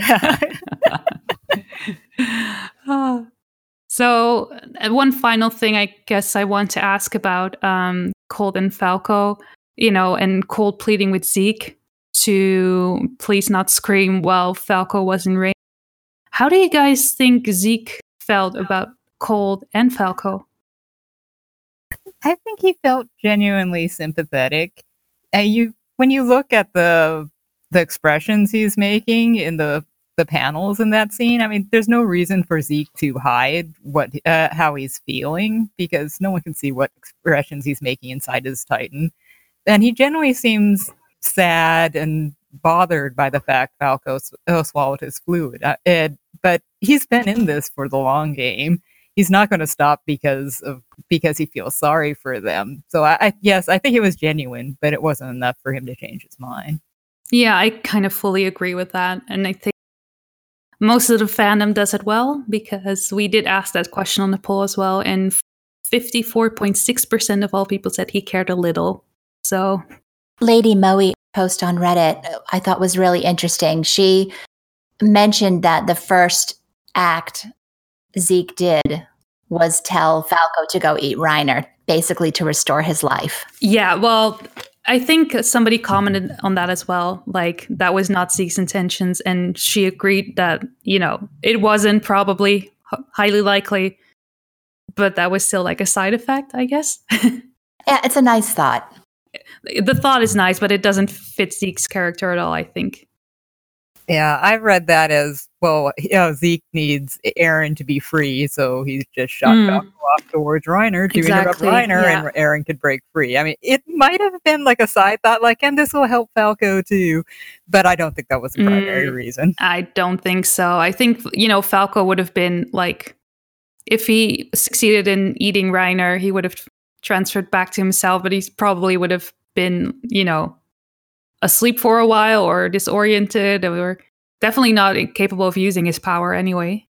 And Eren would be able to touch Zeke without any problem. So I think that was the main reason. Yeah. So it's a nice thought, but yeah, I don't think there's much uh, truth in that, unfortunately. It was nice though to see Zeke and Eren being emotional this chapter. Mm. You know my feelings about Zeke. He's not a character. I mean, I would eat him into the sun if I could. If, But- if there's anyone who still likes him after this chapter, we're gonna have to need a word with each other because, uh, yeah, I I do not like Zeke. I am finally on board with the on the Zeke uh, hate train. Oh, good. Well, you can come to my inbox and see all the people that love Zeke because they love sending me messages. They love Zeke and how wrong I am for wanting to eat him into the sun. I'm just letting you know that I am a fan of his. Oh, good. I like when people disagree. Yay. Tell me how much you love him. No, don't. Don't. well, Seriously, don't. No, I mean, go ahead. I wouldn't say that I love him anymore. This this arc has hurt his standing in, for me a bit, but I Yeah. still don't. I still don't hate him. I think, I think he's an. I think he's a fairly interesting character to follow, and I think he's. I think it's fun following him. I actually told someone recently we were having a discussion. I think Zeke might be unintentionally one of the funniest characters Isayama has. yeah, that's true. that and which is part of the reason I like him. Like for example, Sasha was Sasha was intended to be a sort of comedic relief character. I find I find some of the I find the humor revolving around Zeke's character much better than just about everything that went on with Sasha besides the potato meme. Like uh, the just just as an example, that that scene where he's where he's being watched by Levi, Levi's just going into him, and Zeke just casually tells him, "You must not be popular with women. Like you're such a downer." Like I love that. I would agree with you. He's very entertaining. You're not. Yeah. Now, we've been having some requests in the comments on the YouTube channel of people wanting us to have a Jaegerist on. You're not a Jaegerist, are you? I am not. I think Okay. I, I'd say Zeke is probably the only character in, involved with the Jaegerists right now who I like. How about you, Rune? How do you feel about the two Jaeger brothers? Well, and Zeke is interesting as a character, but I don't like him. He's more of a character that I suppose you could say I I, I, I like to hate. I, I, I don't agree. I'm all yeah, I. I don't agree with what he's doing, and I don't agree with the Jaegerist cause. And I'd like to think Eren doesn't either, but it's really hard to know what he's thinking at the moment. Mm. So, hmm, another month, another m- Jaeger istless. We'll have to have Puppet back on. I think Puppet's the only Jaegerist I can tolerate being around for any Well, amount of time. next month we're doing our anniversary podcast, and we're inviting a lot of our guests Oh. back, and you guys are also welcome if you want. Okay. And uh, so we should have a lot of Jaegerists on. So, and you can all fight with each other. Is Renan a Jaegerist? He might be. I think so, probably. Yeah. kind so of. we got Puppet, Puppet, and Renan. We've had a couple of them on. I also like a lot of the stuff that's been revealed a- about Zeke's childhood through flashback, like his relationship with Xaver and his time, like how he was essentially Reiner when he was a kid. Like he sucked at everything, and he sort of just got good through hmm. training. Yeah, I really liked the flashbacks. I thought they fleshed out Zeke's character a lot and made me more sympathetic to him. But it, it, at least for me, it doesn't excuse what he's doing in the present. Yeah, that's exactly how I feel about him. Uh, well, I felt about him until this chapter. Now I'm done. Nobody touches Falco. I don't necessarily support his actions, but I think he's a very I think he's a very compelling character to follow even if you don't even if you don't agree with him. He is kind of interesting, but I don't know how more there is to him at this point. I'm I'm kind of kind of lost interest a little bit in him. Yeah, I, I'm sort of the same way, largely due to the fact that like every other chapter chapter he appears in, it feels like he's just getting yeeted by Levi, and it's sort of gotten it's sort of gotten to be like, can we do something new with Zeke? Like, can he can he win a fight for once? Well, my problem is that he's a 30 year old man, practically, with decades of experience beyond that. Like, has no, nothing in the last 15 years of his life. Has he not seen any good in the world? Like, has nothing touched his heart? I, to me, it's it's it's hard for me to see him as this like 4D chess master, you know, million level brilliant dude Mhm. who hasn't let go of an idea he got as a as a kid maybe I have a hard time finding him sympathetic because I have a hard time finding him realistic. Like he's presented as this, you know, kind of arrogant megalomaniac, um, 4D chess master, and I just it doesn't jive with me that this is his idea, um, this is his plan. I don't know, I, and I and I don't see as him if he's doing it for compassionate reasons, which is what he says he's doing it for. I don't see him as a compassionate person or as somebody demonstrating any compassion. If he truly was a compassionate person and this was truly his way of demonstrating his compassion, maybe I'd be more sympathetic, but I just see him as being like too emo, angsty, and ragey to buy that line. So that's always been my argument. Uh, I don't think that it's. I don't really see him as a chess master, but it, I think I guess I see him more as like he hasn't grown out of being that little kid, which is why he's able to single-mindedly focus on what he wants, and he's just kind of trapped in his childhood. Hmm. I mean, I s- he had it rough, man, in his childhood. Like I can, I really feel bad for him as a kid. I wouldn't be surprised if that kind of childhood trauma sort of stunted his mental growth, so he hasn't really matured any. Well, I know we can't compare suffering, but when I look at like Historia's childhood or Ymir's, I don't know. Well, the thing, yeah, he also had Xavier. At least Zeke had his grandma willing to read him the cat book. You know, what did Historia have? She had a sister that showed up that loved her, but then yeeted her memories. So uh, Historia was not shown an ounce of kindness until she met Ymir or until she joined the Survey Corps or the trainee corps, I guess. It's hard for me to be sympathetic when I see other characters who've Yeah. gone so far beyond that. But the thing is, the person who did show the most kindness to Zeke was the person who was all on board for the euthanasia plan. yeah. That's what I was trying to say. Like when you have your own parents, you know, indoctrinate you, and then someone comes along who says, no, they're not doing you any favors. But you know what is great? Euthanasia.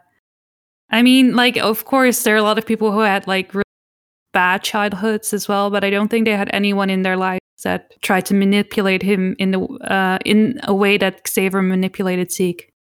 And I know not everybody agrees with me on that, but you know, that's just my two cents on Xavier. Yeah, I don't know if I'd say Xavier manipulated him, but Zeke definitely looked up to Xavier. He thought of him in a positive light, which is, I think, Mm, why yes. he would take on Xavier's mission to prevent Eldians from having children in the future. Yeah, I guess. I mean, I, I, I know my judgment on this is, you know, cloudy. Mhm. So your arguments are are good. I will agree though that there's a I think there's a lot of good stuff like buried deep within Zeke's character, but I will agree that Isayama has could have done a better job sort of fleshing them out a bit. Zeke is for the most part still like a very mysterious withdrawn character, so we still haven't gotten like an incredible amount of like insight into his character, so there's still a lot of speculating that goes on as to whether or not like what side he falls on and stuff. Yeah, I mean, it does seem like he genuinely cares about Eren, but I wonder if it's Eren's ability he cares about or actually his brother. I, I don't know. There's a, yeah, like you said, there's there's still a chance for more emotional development to come there. Maybe. Um, yeah, it'll be interesting. I mean, he's in the story. We're gonna have to see what happens hmm. to him. I guess. Clearly, not my favorite topic. Let's talk about Gabby. My third favorite Braun, oh, who's your first favorite Braun? Don't say Karina. Moses. Huh? Moses. Have you not heard of Moses? Oh, Moses Braun, chapter one. The missing arm, yeah? The best character? That's a big part of why I came on this podcast to promote Moses. Moses. Okay. The cult of Moses I Was Braun his last name? I do remember Yeah. him. I'm I'm I am the head of a movement right now to get Okay. Moses more recognition. So is that how Eren made it over to Liberio? Parted the ocean for him? Dude, I'm Moses is still out there. All they did was recover his arm. He has been one-handed yeeting titans for nine years outside Wall Maria. All right, so Keith Keith Shadis quit the Survey Corps, and that poor mama is still crying somewhere, and all because she thought Moses is dead, and now we know he was out parting parting the oceans so that Eren could make his way to Marley. Mystery solved. Yes. He's out there like Tarzan, shirtless, just roided out, muscles all around. One one one armed one armed slaying titans and parting the Red Sea to get Eren to Marley. I hope you leave all of this in because I want people to know how great Moses is. I'll think about it. it might be an outtake at the end. Are you okay with that? In the part where I talk about Moses being my favorite Braun. If nothing else, leave that in. okay. The entire podcast will just be Moses, nothing else. Those of us in the wiki had talked about spreading the Church of Moses in our channel, and I was like, "Oh man, he went for it." no joke when manuel dm'd me about appearing on this podcast since he couldn't one of the things he tried to use to sell me was he was like i want you to go on there i want you to rant like you do in the discord and i want and you can and you can spread the word of moses and i was like i'll go for moses he also told me he'd make moses the icon for our server's discord and i'm i'm holding him to it Well, I'm glad I could help make your dreams come true.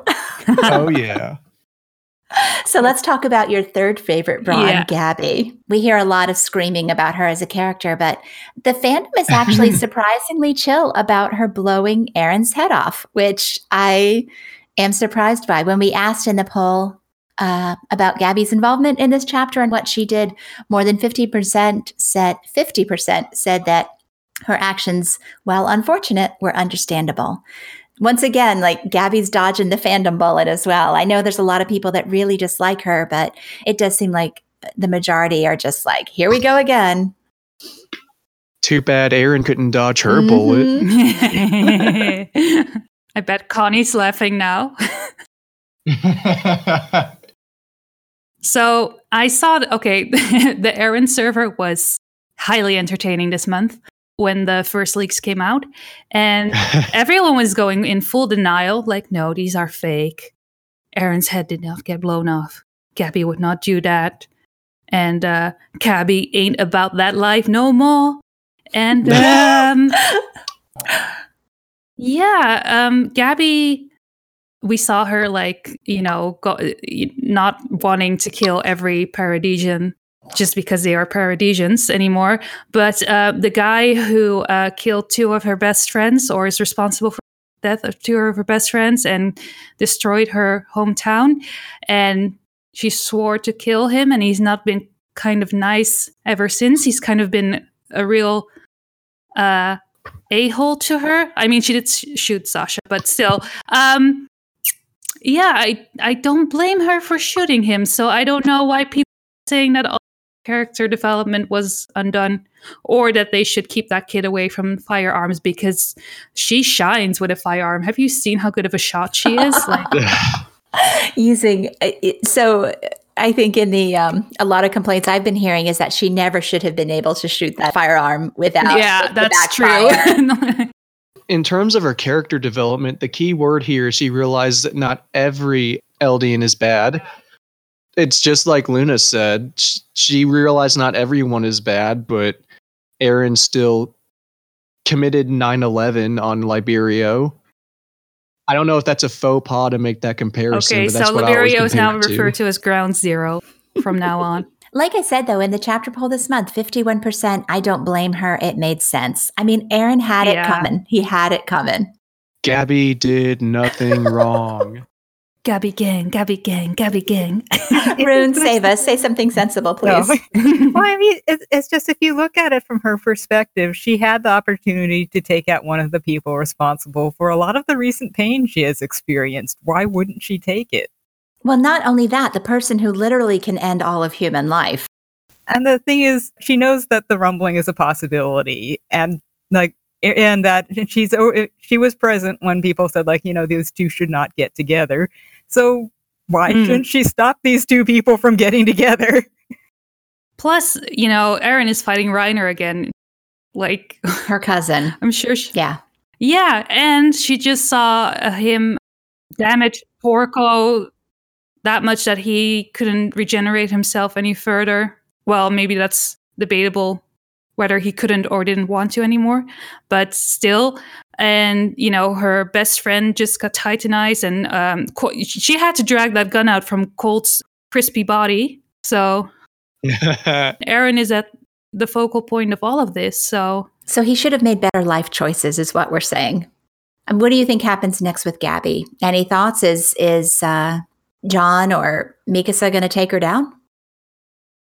Um, I think Mikasa might. I don't think Jean will because you saw we saw earlier that he hesitated when Falco was trying to protect Pieck, so I don't think Jean has it in him. Um, Mikasa might. Well, she did hold Gabi, so that is true. Eren's probably going to be okay. He's fine. Status unknown. I mean, we'll we'll see if her like Ucker instincts get triggered again, but I don't know. I, I do think Jean would shoot her if she was still firing at them. I think that if she's a clear and immediate danger, but if she drops the weapon at this point and wanders off the battlefield, I cannot see anyone going. uh, I mean, we got Connie right there too. She is the person that killed Sasha. Yeah, but the 104 were also in a jail cell with the Braus family, right? And they were definitely concerned about Mia and Ben. hmm So I think they, for at least for Sasha's family, would want to keep those kids safe and not kill them. I don't know. I just want a bit more, how to say, how to put it. Um, I want them to feel a bit more conflicted about this situation, the 104th. In regards to what? Their feelings for Eren or towards Gabby? More anger towards Gabby. Well, to Gabby and Falco and and Eren as well. Yeah, like they're just fighting for Eren because you know he's part of their group, but maybe they should look at the bigger picture here. Not saying that they should fight against Eren, but you know, I was hoping for a warrior and uh, and 104 alliance. This, ch- you know, not per se this chapter, but you know, soon. And Isayama just killed that in one fell swoop. Mm. Yeah, I would have liked that. Because then I could have all my favorite characters on the same side. Right? I would be behind that. And you've softened the idea of an Eren Reiner alliance as well, Luna. Oh, this chapter, I don't know. I'm I'm warming up to Eren. I don't know how this happened. I blame He- Heidi. I already told her. like this was your plan all along, right? This is why you let me in the Eren server, even though I don't like Eren. so yeah. Now this chapter, Eren, we saw a bit more emotion from him. He looked very concerned this entire chapter. So that got me to thinking like there might still be some good in him. He, you know, he did a lot of messed up things, but I would rather see him turn over a new leaf and indeed go forward in making this world a better place somehow than keep going on the path he's on right now. So, yeah, I'm slowly warming up to him again. And part of the reason as well for that was, uh, again, I have to mention the final exhibit. Don't know if you saw this post. It was on Tumblr. It was from uh, your boy Levi. We'll link it below. Um, she was mentioning uh, that in the final exhibit, they really paralleled Eren and Reiner. So um, they showed the question like, who has lost someone important to them? And then it was the panel of uh, Marcel being eaten versus Carla being eaten, or who has despaired the most. And it's like Eren begging to die in the cave versus Reiner begging Eren to kill him. And uh, there was another question I can't quite remember, but the final one was who will disappear in the end. And it was the flashback of Reiner helping Eren up. Yeah, that artwork is actually painted on the bricks there. Like that's the focal Yeah. is or Reiner lending Eren a hand. That's where that whole section ended, like with Reiner helping Eren up. And then for me, that implied that they're somehow going to work together in the end and do something good, but they will both perish as well. That's what it seemed to imply to me. The final exhibit almost seemed like Zeke is not the character to be paying No. attention to. It's these two. These are the hmm. two that matter. Which has been like something that has been pushed since the Marley arc. Mm. This, these parallels between Zeke and Ryan, or Eren and Reiner. Sorry. So, yeah, I wouldn't be surprised if that was the case. In which case Zeke is expendable and Reiner is not. Exactly. Yes, which makes me very happy. I'm fine with that. Probably doesn't make Reiner happy. well, If he gets to die in the end, he'll be fine. Yeah. Have you kept up with anything from the final exhibit? I've looked at a couple of things, but I haven't been following it too closely. I mostly wanted to to just get surprised by it later on. Is there like a wiki entry on it, or will there be one? We usually don't cover events. What will probably happen is, I mean, we've added, like, for instance, the, the early names for like Galliard, Erd, and Gabby. We add those as trivia entries to their existing pages, and we just cite where that information came from. So that's probably how we're going to handle most of the things from the the final exhibit. There won't be a page for the exhibit itself, but the information that comes from it will be added to the wiki on different pages. Ah, okay, okay. That's interesting. so our friend Humble on Twitter sent in a question. Why do you think Gabby shot Eren? She learned from Pieck that the goal is to retake the founding Titan, otherwise the problem persists. Zeke's the one that turned Falco into a Titan, killed Colt, betrayed everyone. Was this narrative brilliance on Isayama's part, or did he want Gabby to be hated? And our friend Kingsgrave added to that. He said, This is a great question, especially because Gabby was present in that conversation in chapter 116, where Eren pointed out that they would be punished speaking of um, where Eren pointed out that Pieck would not only be punished, but her entire family as well if she obe- disobeyed a direct order. So, what do you guys? I mean, I, I had forgotten about that when Pieck is holding the gun to Eren's head. Eren calls her bluff and says, "You can't do that. That's not your order. Your order is to is to consume me, not kill me." Uh, what do you guys think about that? Is that another inconsistency here that Gabby shot Eren and not Zeke, or what are your thoughts? I think it's hey, she knows.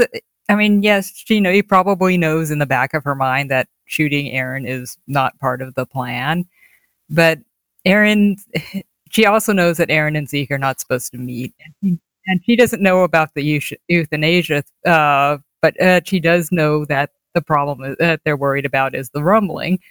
The two of them are should not get together, and Eren is a larger moving target.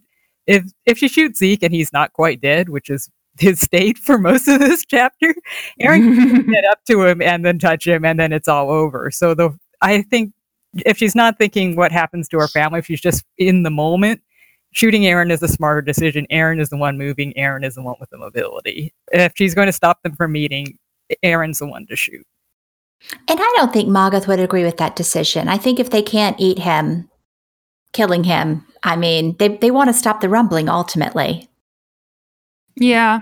I think if they can obtain the uh, Founding Titan's power, great. If not, you know, at least they will stop Zeke and Eren trying to accomplish whatever they want to accomplish. What do you think, Nate? I hadn't really actually thought about this, so this is sort of me going off the seat of my pants on this. But my first impression is she, like we mentioned, Eren's killed a lot of people she's close to, or he's directly responsible for a lot of their deaths. And she's 12, so I could see her just going completely emotional in this moment, especially since she just saw what happened to Colton Falco. She's just in a, in a super emotional state, and she just goes for the kill rather than for the capture. Yeah, I think that's my thought as yeah. well. Yeah, I I agree with that. And how would she ever capture him anyway? Like shooting is her thing, so yeah, she's definitely a good shot. so I mentioned before that I'm kind of warming up to Eren, and one of the questions we asked on the poll is what do you think Eren had hoped to touch Zeke before he could scream and titanize the military police and Falco? And I'm kind of leaning to yes, he did not want Zeke to scream, but I don't know why he's still running and trying to touch Zeke then right now. So I'm not really sure how to answer this question myself. But what do you guys think? I think Eren didn't want Zeke to scream because he actually uh, that's the first time we see emotion is right after the Beast Titan starts mm. to inhale and Eren and has a look of panic on his face. So he, I don't think he wanted it to happen because that's uh, he, that would be a huge number of casualties for people that he had. I'm guessing he still cares about. No, but uh, I don't. Yeah, again, I don't know why he's still running to Zeke afterwards. it's because he can't stop it anymore unless it's part of his on an ongoing deception to keep Zeke thinking that he's on yeah. his side. Well, do you think that he thinks by touching Zeke he can control his Titan? Um, well, I suppose he possibly could because the founding Titan is supposed if the power is activated, the founding Titan mm. is supposed to be con- able to control other Titans and Eldians. So if Eren gets in contact, I mean, in theory, he could do whatever he wants. He could have all the yes. mindless titans stand down, stop it. Yeah, and not, you know, exactly. So actually, Gabi did a bad thing by shooting him. Maybe. yeah. Well, I mean, she doesn't know any of this. She doesn't know no, what's in no, Eren's but it's just fun to speculate. yeah, I mean, I think from Gabi's point of view, I'm totally not surprised because she, does, no, she doesn't no, have no, the full picture. I do wonder, no good deed goes unpunished in this manga. And Gabi, you know, it does look like Eren's head is flying into Zeke's waiting hand. Um, you know, there's spinal fluid in that head, I would assume. I don't know. I don't understand anatomy well enough to say for certain, but I wonder if this is one of those deeds that's going to go very punished. If, you know, we we all know that apparently when they touch Eren will be the one that gets to say what happens, but what happens if Eren's not capable of thought? What if Zeke is touching the founding titan and his will is the only will that matters? And I kind of see this happening. So we would get the Oh, wall I- titans as well under control. I thought you were going. I thought you were going to suggest that he drinks Eren's spinal fluid from his open I mean, neck you wounds. never know, right? That could be the next chapter. That head, look at that scene.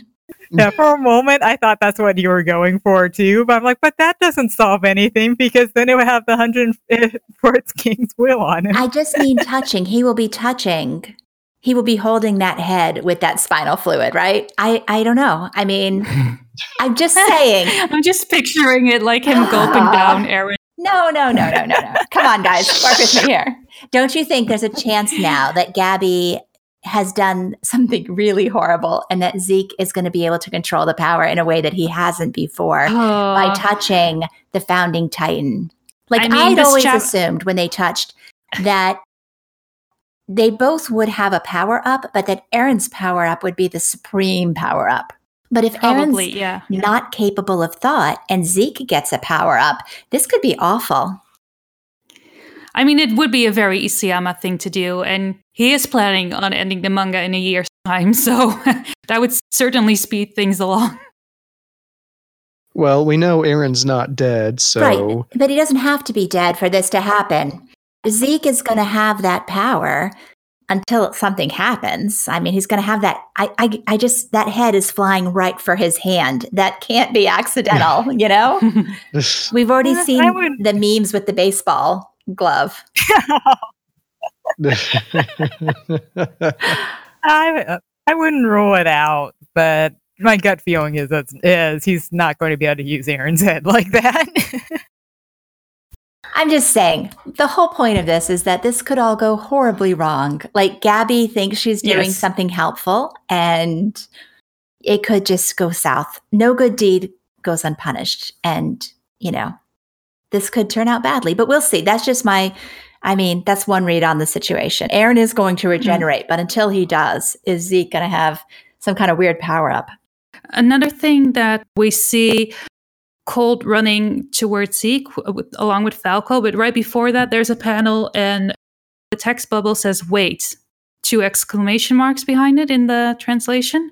Again, I think it was your boy Levi on Twitter who mentioned the Japanese and said that um, the text bubble didn't look like it came from Colt, but probably was like a thought bubble from Eren because um, the way Colt addresses Zeke is a bit more polite. I don't So- think Isayama would have put the words wait on Eren's face with Eren reaching out his hand if he didn't mean for us to suspect that Eren didn't want that to happen. And that's so think- deliberately done. Yeah. Uh, when I first read it, I thought it was but it was definitely deliberately placed, you know, next to Eren's head because Eren felt the same way. But now I'm not so sure. Either way, it doesn't really matter that much because Eren definitely doesn't want Zeke to scream. Yeah, I think that's a it's a deliberate placement, but it's Colt speaking because he doesn't. Isayama does not use uh, bubbles for thoughts. When he does internal thoughts, it's just written directly on the page. Like if you look uh, on the Yeah. lower left, that's Reiner's, and there you have that same page. You can see Reiner's thoughts. What are these two doing here? And there's no bubble. That's just Isayama's internal thoughts are always just done as text on art.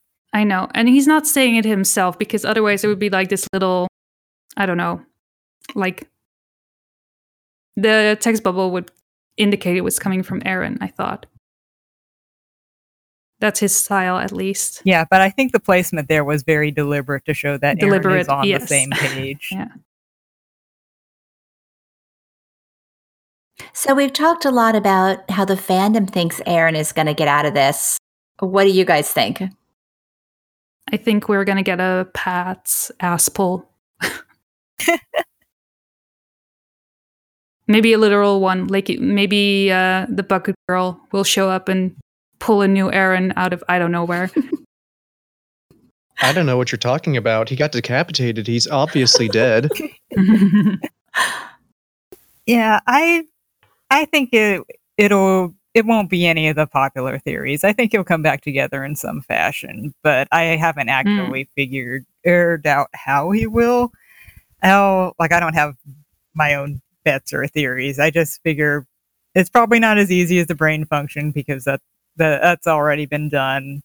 I don't buy into the altered memory theory. he, I, just figured there'll there'll be something that happens and it'll probably be a bit of an asshole, but that way no one will see it coming. I wonder if it's going to be a few chapters or if it's going to happen immediately. I would love it if it's a few chapters. That way we can see the fallout of what happens with the two. yeah, we're finally going back gone. to I mean, like it's going to be so chaotic if the, if everyone has to deal with no Eren for a couple chapters. that would be great. Like we go back to like Historia on the farm, just rocking in her chair. the big joke is that we're finally going to get an update on Levi and Hanji next month. It's possible. And it's also possible that if Zeke gets the power up, then things, you know, that the action stays there. But we'll see. We did ask, as we do every month in the poll, what would you most like to see next chapter? And the most popular response at this point is I don't care as long as the focus stays on the current battle. This is the first month that people do not want to go to Historia or Levi and Hanji or Annie or any other thing. They want the story to stay in this moment and to continue forward. Can you guys see him going that way now or staying with the current battle? I that would be one heck of a Whew. a change. I don't know. I literally have no idea.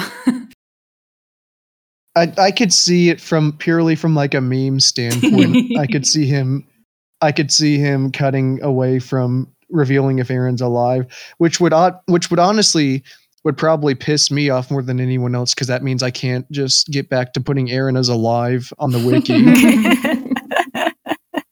it would mean we have we'd have to go at least at least another month with Eren's status is unknown, even though we know he's going to survive it. Yeah. but you- you didn't want to change just just to change it back the next month, right? So if it stays longer, it should be fine, right? How did you guys handle Erwin's death after the suicide ride when the when he was did you have him as unknown? Because at Armin you had him as dead, correct? I think we had Erwin as unknown because Erwin got hit in the side, so he didn't necessarily get hit in a vital spot.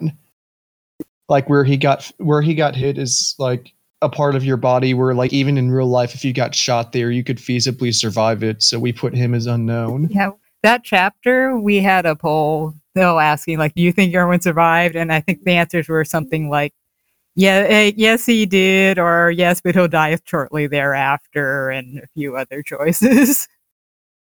And then what about Armin? Did you have him listed as dead after he got flambéed? In the manga, yes, because we thought Isayama would stick to his guns and say that the kid who's commonly derided as being the weakest of the main characters wouldn't be able to survive being roasted alive and then dropped off a 150 story tall wall. But he subverted our expectations and had the wimpy kid survive. I was a little disappointed because I thought that would have been a great death. It would have been a great death. I mean, I've told people before, like that speech Armin gives about leaving his dream to see the ocean to Eren. That would have made that scene where Eren reaches the ocean with the rest of the soldiers so much like emotionally sadder, but also like emotionally emotionally reson- resonant if he's seeing the ocean without Armin and he's sort of fulfilling that dream for Armin. Yeah, I could have worked, right? If Armin had been the one, I know this is a huge diversion. If Armin had died, then my my thought was always that the reason Armin lived, one of the reasons, is because it it motivated Eren to stay with the Survey Corps. You know, had Armin died, would Eren have ever been able to work with Levi? Would he have gone rogue? Armin is the one person who who kind of gets Eren, who can reason with him, who believes in him. This was going to be a good thing to have Armin alive to help guide Eren. But we see what's happened now, and Armin has been just Yeah. as powerless and clueless as anybody. It's it did not help at all to have No. Armin survive. It didn't thematically help Eren at all. If anything, it's become worse. So, yeah. At, at end of the day, I I would have preferred if Armin hadn't survived getting roasted alive, or if he absolutely has to survive, don't do it the way you did Yeah. it. Make make it make it more believable that he survives. I mean, it's it's a good manga. It- For a shonen manga, it's it displays characters' emotions quite well, but then Isayama still kind of falls into the regular tropes of like surviving the impossible. That's where I feel the manga suffers the most. The biggest problems sort of seem to come when he tries to toe the line between realism and manga tropes. Because for the most part, like for the most part, characters are affected by injuries and life threatening circumstances the way you would in real life. But then you run into something like the Armin example, where he survives something that absolutely should not, especially for someone like it, especially for someone like like Armin, who's not as like physically gifted as the rest of the characters. Like they're he really shouldn't have survived that situation. Yeah. Well, the thing is, I was always at peace with Armin surviving because I knew the plot demanded it. I knew, yeah. Do we want to talk about the inconsistencies first or about the other characters that we haven't mentioned yet? Um, let's talk about the inconsistencies. So, when it came to Eren, we saw that he was wearing pants, even though Porco ate them. what happened? Isn't it funny? All the inconsistencies this chapter, that's the one that people are most hung up on is the fact that his pants came back. Like I can think of so many more egregious his shoes. examples. Oh, Why is he wearing shoes? Does he have shoes too? Yeah, he's got shoes. Gosh, I got to add that to the wiki too. Do you all think that that tweet was a small way to explain that? the one about the yeah, the 21 pages needing to be done within 2 days. I've got a lot of criticisms for Isayama, like uh, the Armin thing that we just mentioned was one of them. Like I'm, I can criticize him a lot, but respect to him for com- for finishing 21 pages in two days and for the art looking as good as it does. Yeah, it still looked good, but I could see that in certain places it looked a little bit sloppy, like compared to what he normally does. So, but then I, I you know, I saw what he said in the magazine, so I was like, oh, well, that explains it. I think it's also like if you look at his, he once published his working schedule for the manga, and it was, I think it was, he spends two weeks writing the storyboards and the dialogue for a chapter, two weeks illustrating, then he spends two days prepping for the next month's chapter. So condense all of condense all of that into like two days, and that's insane on him. I wonder what else he was busy with this month. Like if he had to, you know, prepare like uh, volume covers and attend all these like events going on, and Yeah, I assume it's the exhibition. Yeah, I'm I'm sure that ate up a lot of his time. Well, let me go ahead and read the asks we got on Twitter. First was from, I'm going to pronounce this Nikloon29. What do you think about Eren's pants? Um, I'm guessing we all think it's just a mistake, or no? yeah, probably. They probably. look nice. The other one was from J.H. Walter17, who said, It would be cool if you'd talk about the theory that Eren already activated the founding Titan, as many believe it to be true. What percentage of the fandom at this point actually believes that Eren has already activated that founding Titan power? Is that reflected in the wiki poll that you all did, the single question wiki poll? Our poll says that 38% of our voters think at least his death is an altered memory. I don't know about the whole chapter, but they think his death is an, is a memory he created. Okay. That's a lot. That 38% adds up to 152 voters. Well, I guess for our poll, the psych he never got his head blown fall in that category then. Right. And that would be 220. That would be 13%. Yeah.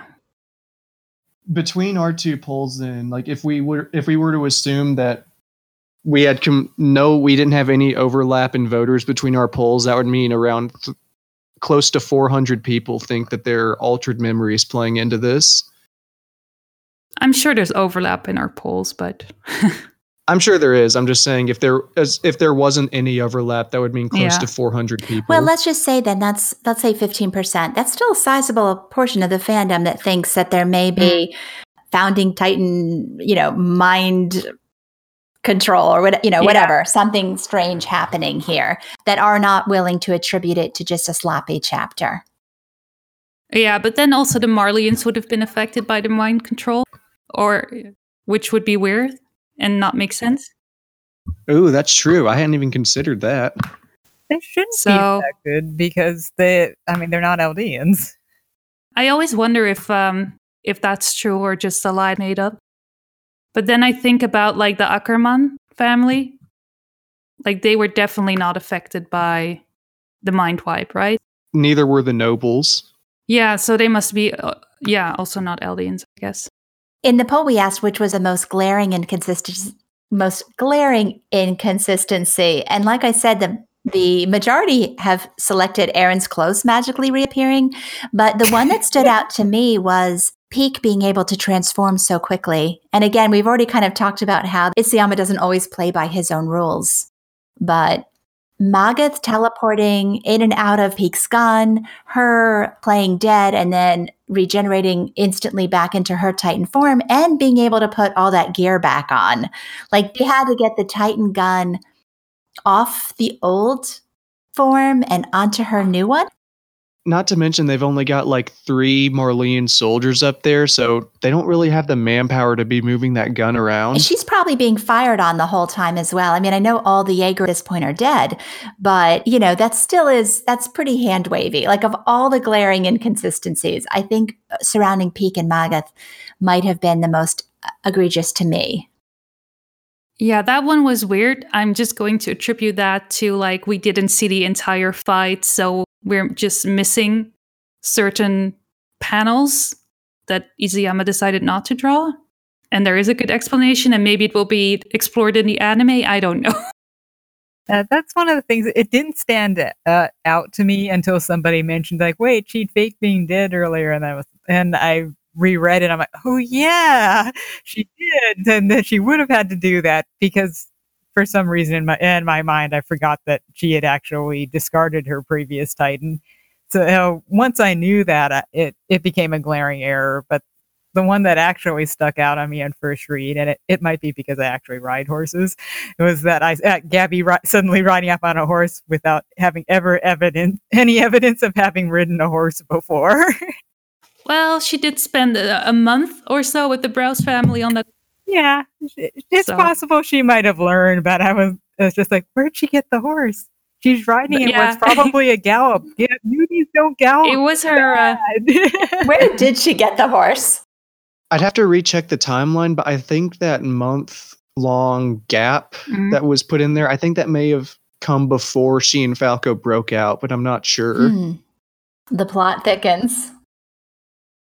either way, she had her Arya moment. Like a pristine white horse appears out of nowhere. I know a killer when I see one. These inconsistencies are what did we count now? Six or seven of them? I mean, it's a lot. It's a mm. lot. And I can see Yeah. why hundreds of people in our fandom are like trying to make sense of this and can't. But I still I- Because it's just we've seen inconsistencies before, but not this many, and definitely not to this extent, not this bad. So it definitely stands out, it makes you think if there is indeed more going on, and maybe ECM is kind of like playing 3D chess himself and trying to divert our attention away from. No, it was just because I didn't have enough time. I if you want to look at it like from a meta perspective, I can see Yeah. trying to find a meaning in all the inconsistencies, and it is unusual that there are so many. The problem I have with this whole altered memory thing is if he did it, what's the point? Why didn't he do something better if they already activated the founding titan Mm, powers? same. Because if he activated it, everything would just be over now. It could he can make whatever he wants. Plus, there were so many good m- moments in this chapter as well. Like they would all be nullified by it not having happened at all. That's also true. So it would just cheapen the entire chapter for me. yeah, it would be uh the old uh, "It was all a dream. None of this ever happened." yeah, or like uh, the pain arc in Naruto. Everyone died, and I finally was at peace with it, and then everybody magically came back to life, and that's where the whole manga for me fell apart.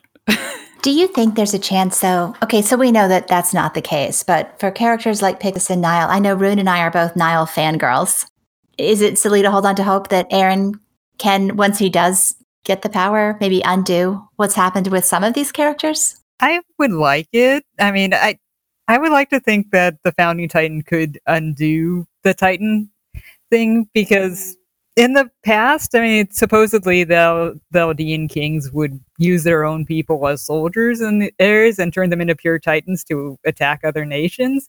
It just seems like a as a a bad thing for your country if you can't undo that and bring all your soldiers home again.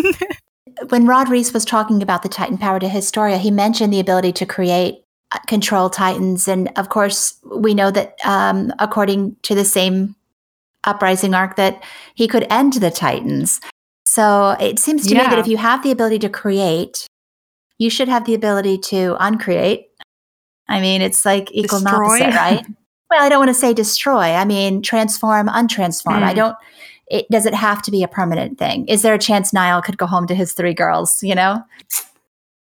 I mean, Wrong manga. Wrong manga. Thank you.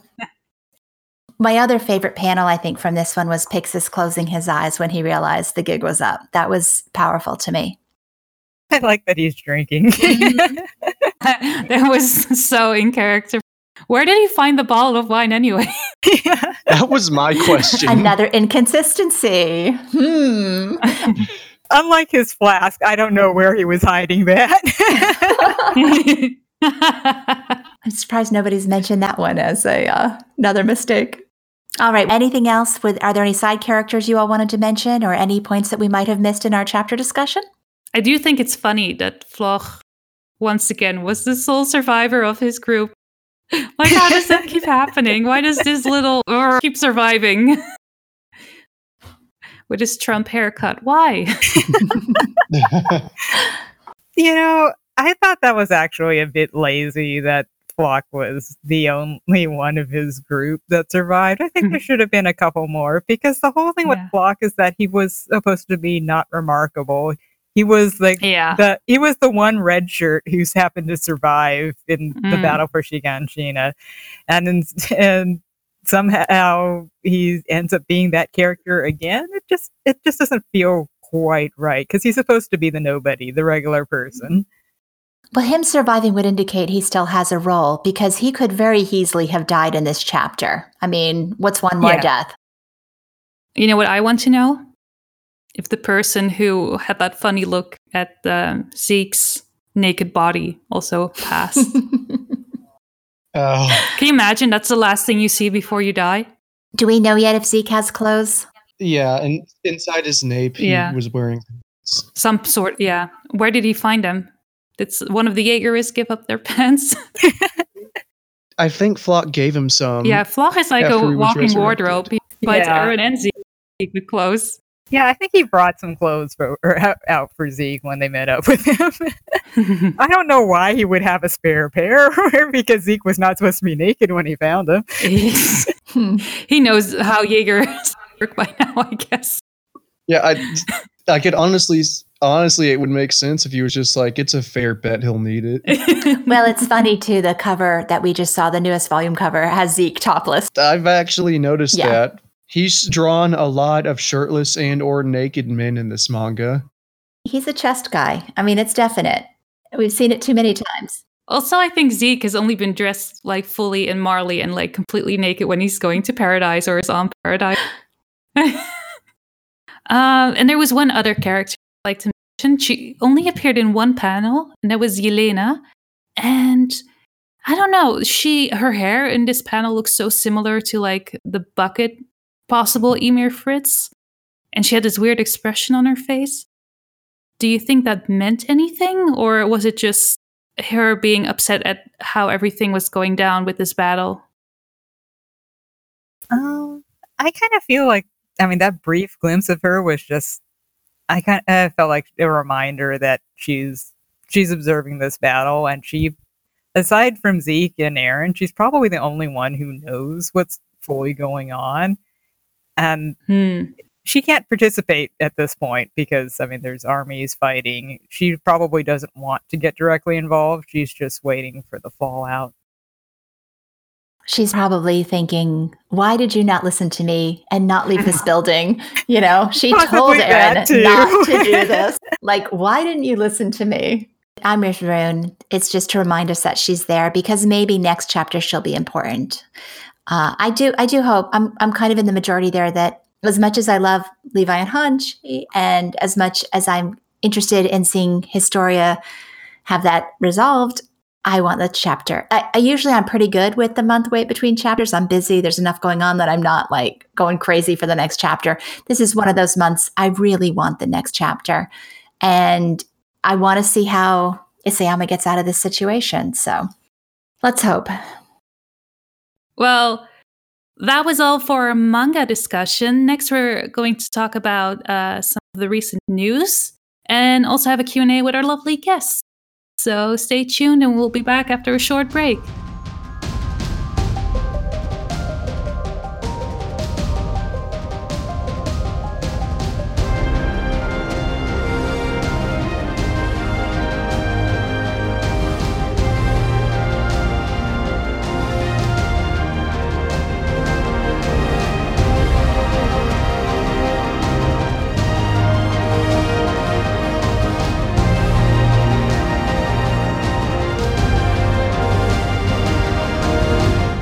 Welcome back, everyone. So, we're going to start with the news first, and let's start with a small update. The Attack on Titan 2 Final Battle game finally released. It was a bit more expensive than I thought it would be. The full game is listed here in the Netherlands at least for 70 euros. So, I'm guessing $70 in the US as well. And the DLC, if you already had the base game, is $50 slash euros. So, have any of you uh, ordered it or played it already? I have the regular version and uh, Mhm. without the DLC, and I bought it. I, I have a very large backlog of video games, and that's in my backlog. So I'm very disappointed that I have the older version and I haven't played it. And, the, the the DLC price is fifty dollars, which I find it crazy. Yeah, it's expensive. yeah, because it, now it, it'll cost me more having bought it and the DLC together than if I had just waited. Yeah, because I think the original price for Attack on Titan 2 game was also seven. Yeah, and I, I just kind of feel like, well, you, know, I was Mhm. one of your earlier supporters, and now I'm just kind of screwed, dude. But uh, yeah, I mean, I guess that's what I had. the penalty for being a being so backlogged on games. I'm looking forward to playing it though, because it looks like they've they had a lot, they added a lot of cool Yeah. things. I want to see how, how the It anti looks so personnel cool. gear plays. Luna, have you bought it yet?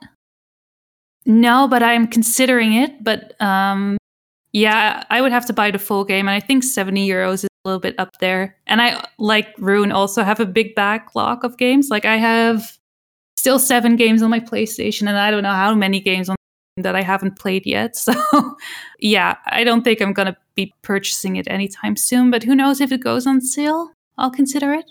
What about you, Nate? I've only played the first game that came out, just Attack on Titan 1, whatever it's called. I've only played that one. I haven't played the second one. Yeah, that's the one I have as well. Do you guys have any intentions of getting this one?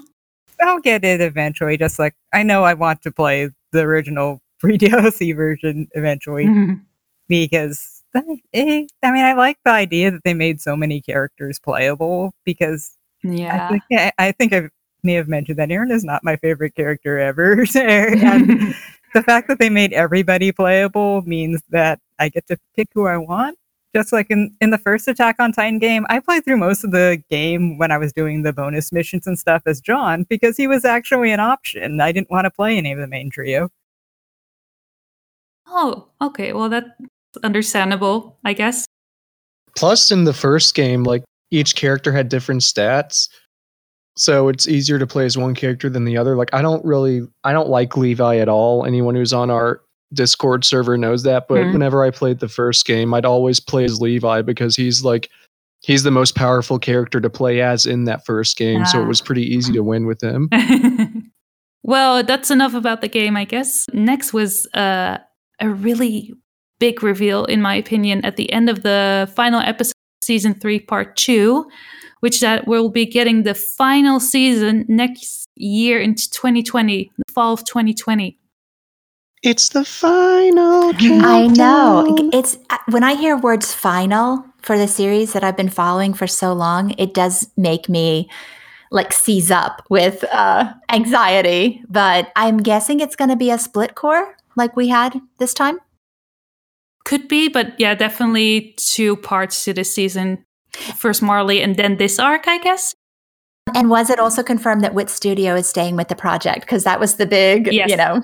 Yeah. Okay. So Didn't see that coming that it would still continue and with with and that we would be getting it next year. I thought it would be a, a long wait for the next season to be honest after all the rumors. I, uh, I didn't see any news that Wit was confirmed to be doing it. I just saw that there was the announcement, which I just took as okay. We got contracts in place with somebody. I don't know where I would have to find it, but I think it was on Twitter. The other big news was something that you all retweeted that Emika50 reported on. She'd listened to the radio interview, and apparently Isayama has said that the final audio room is his image of the series climax and that he thinks the series will be finished within a year. He did put a caveat to that. He mentioned how several years ago he thought the mm-hmm. series would be finished in a year, and it wasn't. But his intention is to wrap it up within the next year. So that was kind of big news. We've been wondering when the series was going to end. I know every month on the poll, we ask people when they think, what chapter will this series end? And most people guess between chapter either 130 or 134. And it looks like those estimates are solid. Yeah. I mean the fact that they are doing the uh, exhibit and they announced the final anime season, like he's definitely planning on ending it now. Yeah. soonish. So I don't think it will go on for much longer than he is intending this time around. Let's Yeah. also mention, too, that the final event, if anyone is interested, Luna and I did a live stream with two people who attended that event. And we have photographs, we have all the videos, we have the audio, everything on our website. So we will link to that if you want to hear. We also have all the food. I think, I actually think we spent more time Yeah. talking about the food than we did anything else. And you can also just go to youherebiggirls.com if you just want to look at all the pictures that Coffee Life or Attack on Mom Life, as she's known on Tumblr and Twitter, took at the event. And there are very, very many of them. And she kindly provided those for us. I would highly recommend at least, yeah, watching the pictures and getting an impression of the final event. And if you want to have a little bit more information, listen to the live stream. It's up on our second channel. We'll leave a link in uh, in the description. Once again, we're excited to have members of the Wiki team as our guests this month. And I think I mentioned earlier that the Wiki is something I've known about and used for years, but knew very little about how it was operated or the people behind it. So I've been real excited to hear from you guys this month. So I wondered if we could just ask you some questions. We have some from Twitter, from Tumblr, and also I have a few of my own. But first, it might be good. Just go ahead and tell us, if you don't mind, what is the Wiki? I'm gonna pull up the wiki's main page and just read that.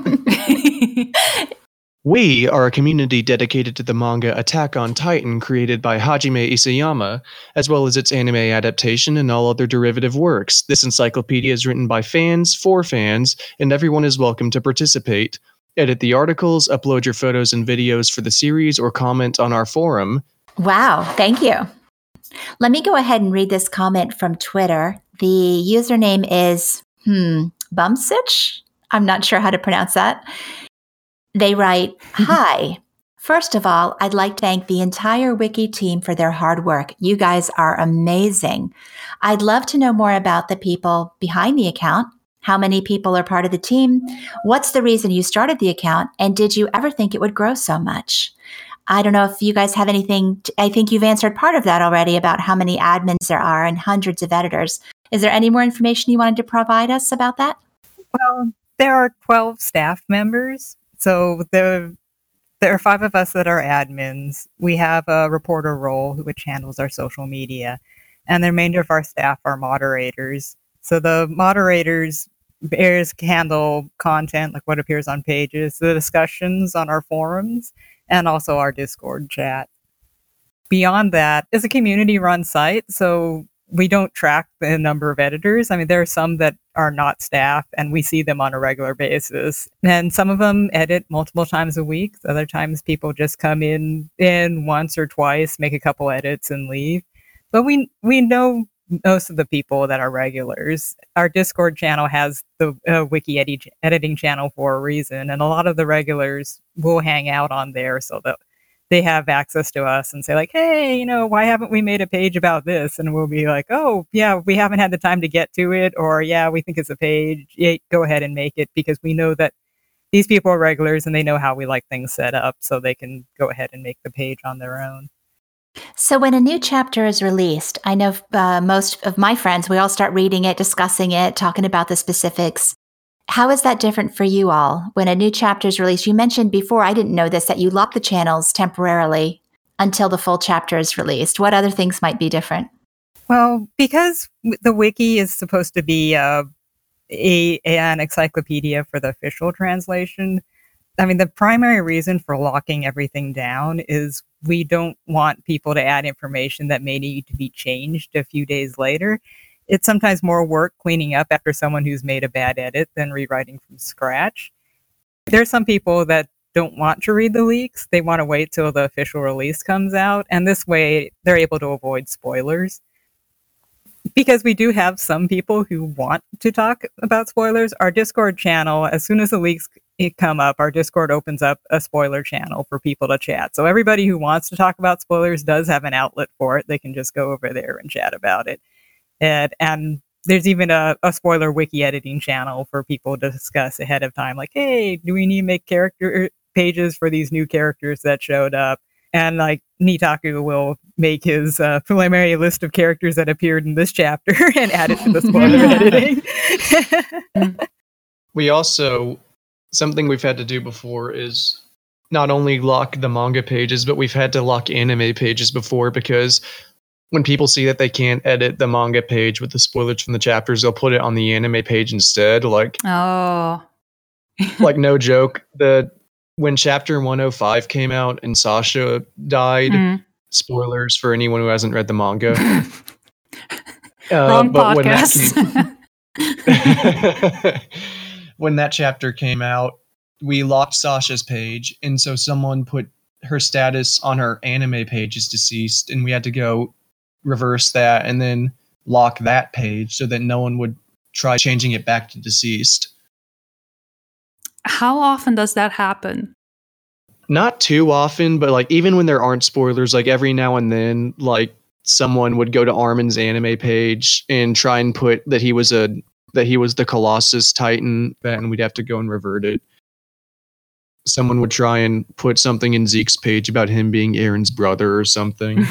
yeah, we had a lot of, of those, but it at least with the the new manga leaks, it's not a. I, we do have we have a warning that goes up as soon as the leaks come out. We have like a, a red flag that goes up on, on the wiki every time you try to make an edit. It will tell you warning: do not add, add anything from chapter insert latest chapter number there until it has been officially released on Amazon, Comixology, and Crunchyroll because we we're just telling people ahead of time like don't do this and usually people are pretty good about it if a page slips by our our, uh, our locking sometimes maybe it's like an event page or something and someone will try adding something early or they may try creating the chapter page a little early So, how much work uh, is it to keep like everything accurate and up to date?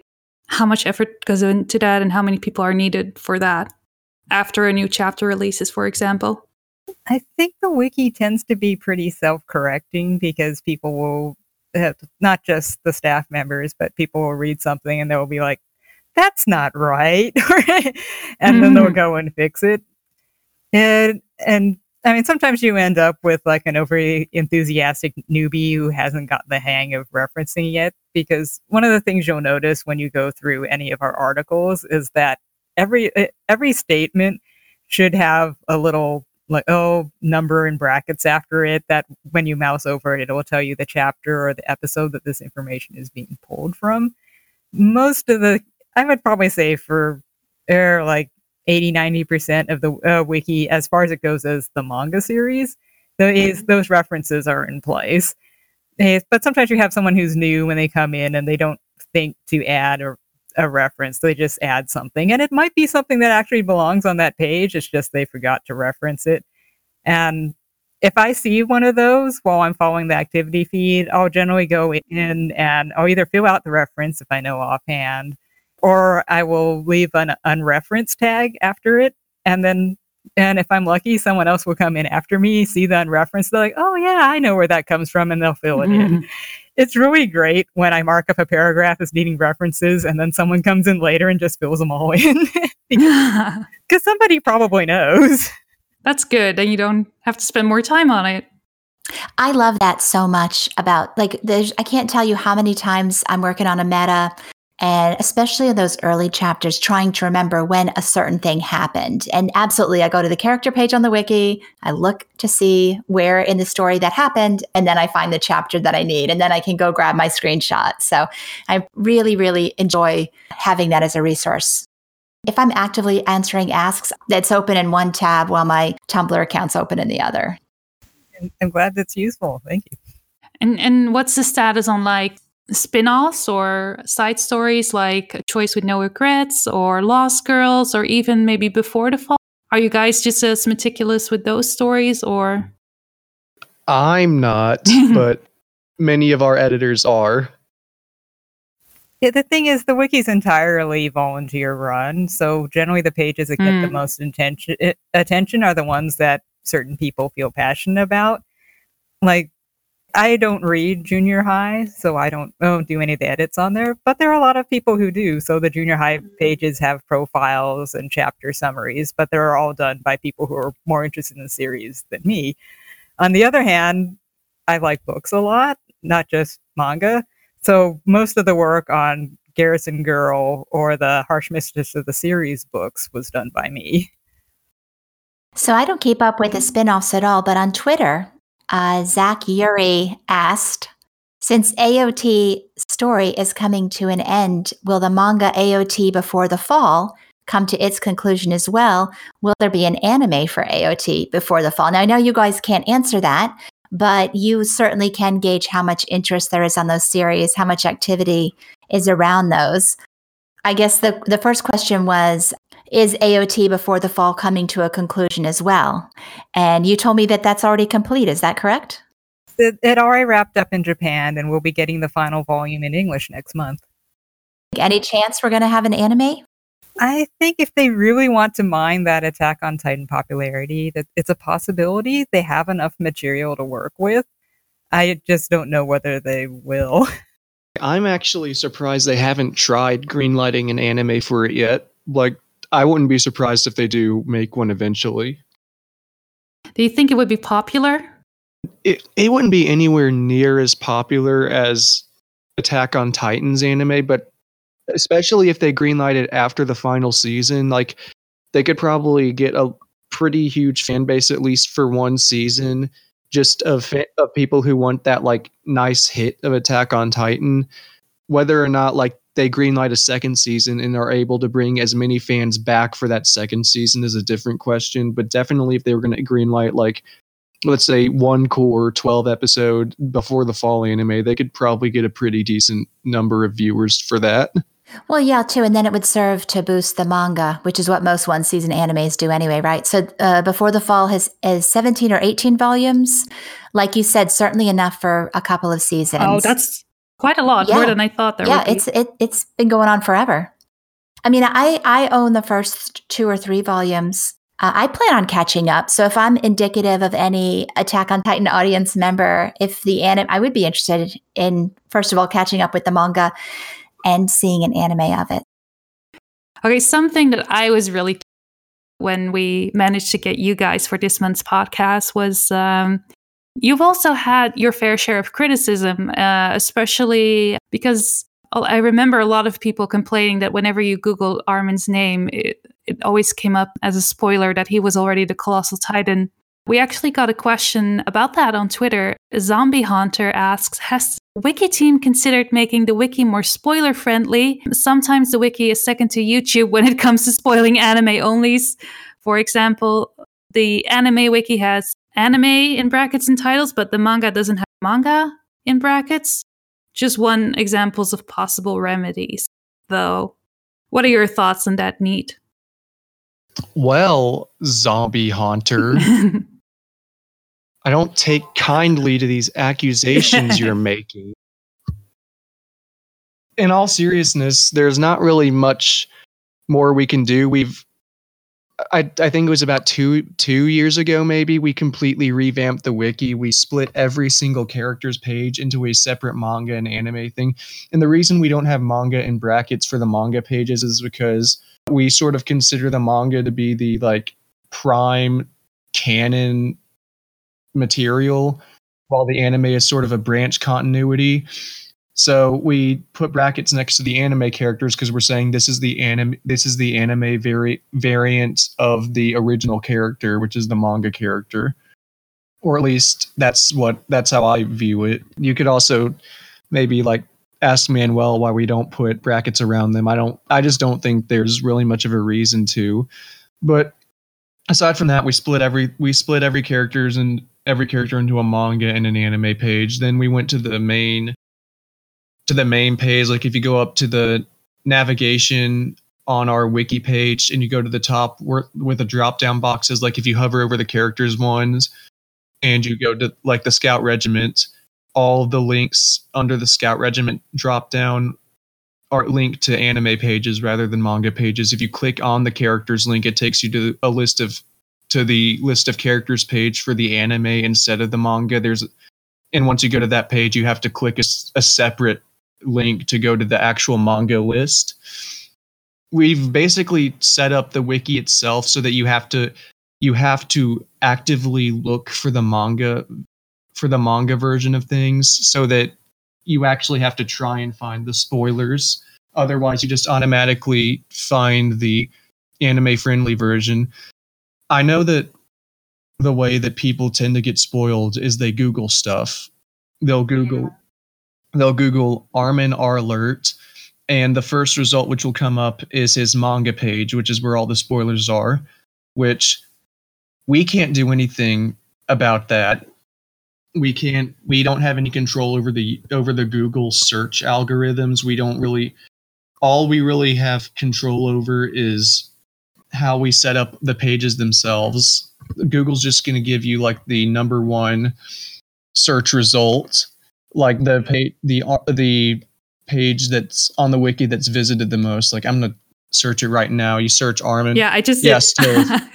so I wanted you to see if Armin- it still said Colossal Titan, but it doesn't anymore. I don't think it ever did. I have a. I can't imagine that that that because It what did, yeah. It just what I think it did. what Google does is it pulls in the excerpt. So the first sentence on that is Armin Arlert is a graduate.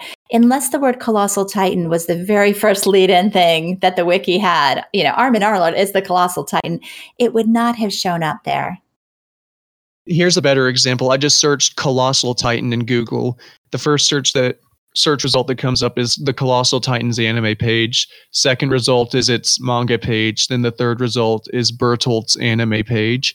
So that's a bit better. Of course, and you go even further down and you find YouTube videos talking about Armin's Colossal Titan Explain. So there's YouTube. for Well, you. even the Google's people also ask which titan is Armin. I mean, it gives it away right there. So yeah. Oh, I see that. People who ask which Titan is Armin. Now, one of the things we did a few months ago is we added meta descriptions to a lot of the pages. So I imagine that's why when you search for Armin now, you don't see Colossal Titan because the meta description doesn't mention that at all. It just says that he's Ah. a graduate and a childhood friend. So that was one of the preventive measures that Manuel put in a while ago. you can't prevent everything. I mean, even now it says like um, his age, like in high pre and post time skip, and his status being alive. So that already spoils something, right? Yeah. if you're an anime only. So uh, it's hard to prevent that, I guess. I mean, probably what I'd like to get across strongest is don't blame us if you Google something and get spoiled. we have no control. We have no control over what what search result pops up first. That is not something we can control. So if you get spoiled, if you look up, if you were to look up, well, I guess it doesn't matter because like this podcast goes out to mostly manga readers. So it's not me saying this isn't going to change much. But anyone who's listening to this, tell all your anime friends Mhm. don't blame the wiki when you get spoiled by Google. Loud and clear, Nate. Loud and clear. So, uh, amongst uh, everyone who's working on the staff, what has been the most debated decision amongst you? Well, I don't think it's that exciting, but one of the topics that keeps coming back to us as recently as a few days ago is what to call the final arc. We name all of the story arcs on the wiki, and Mm. we've eh, a popular name that was floating around the fandom was calling it the Jaegerist arc. But Aside from the Marley arc, that one's official. Well, yeah, Marley Yeah. arc was official, but most of the time Isayama doesn't name him. So we we use a fan name that tries to describe what's going on. And a lot of people were using Jaegerist arc, and that was one of the uh, names that we were debating. But we kind of wanted to hold off because we were afraid that the Jaegerist might be less of a focus later in the in the arc. And I think mm-hmm. that was the right call because now that we're looking at it, I mean, the Jaegerists are still in the picture, but everyone's talking about Eren and, and, and Zeke, and they're not talking about the Jaegerists anymore. But we still haven't decided to name it, and like this topic keeps coming back to it like every couple months, saying like, "So what are we going to call it?" Because right now it's unnamed final arc. Yeah, I I joke about that sometimes in my head. I call this the unnamed final arc because that's what the wiki calls it.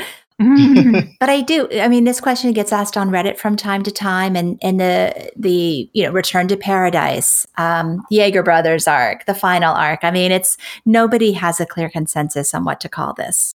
I think you guys are right to leave it unnamed final arc.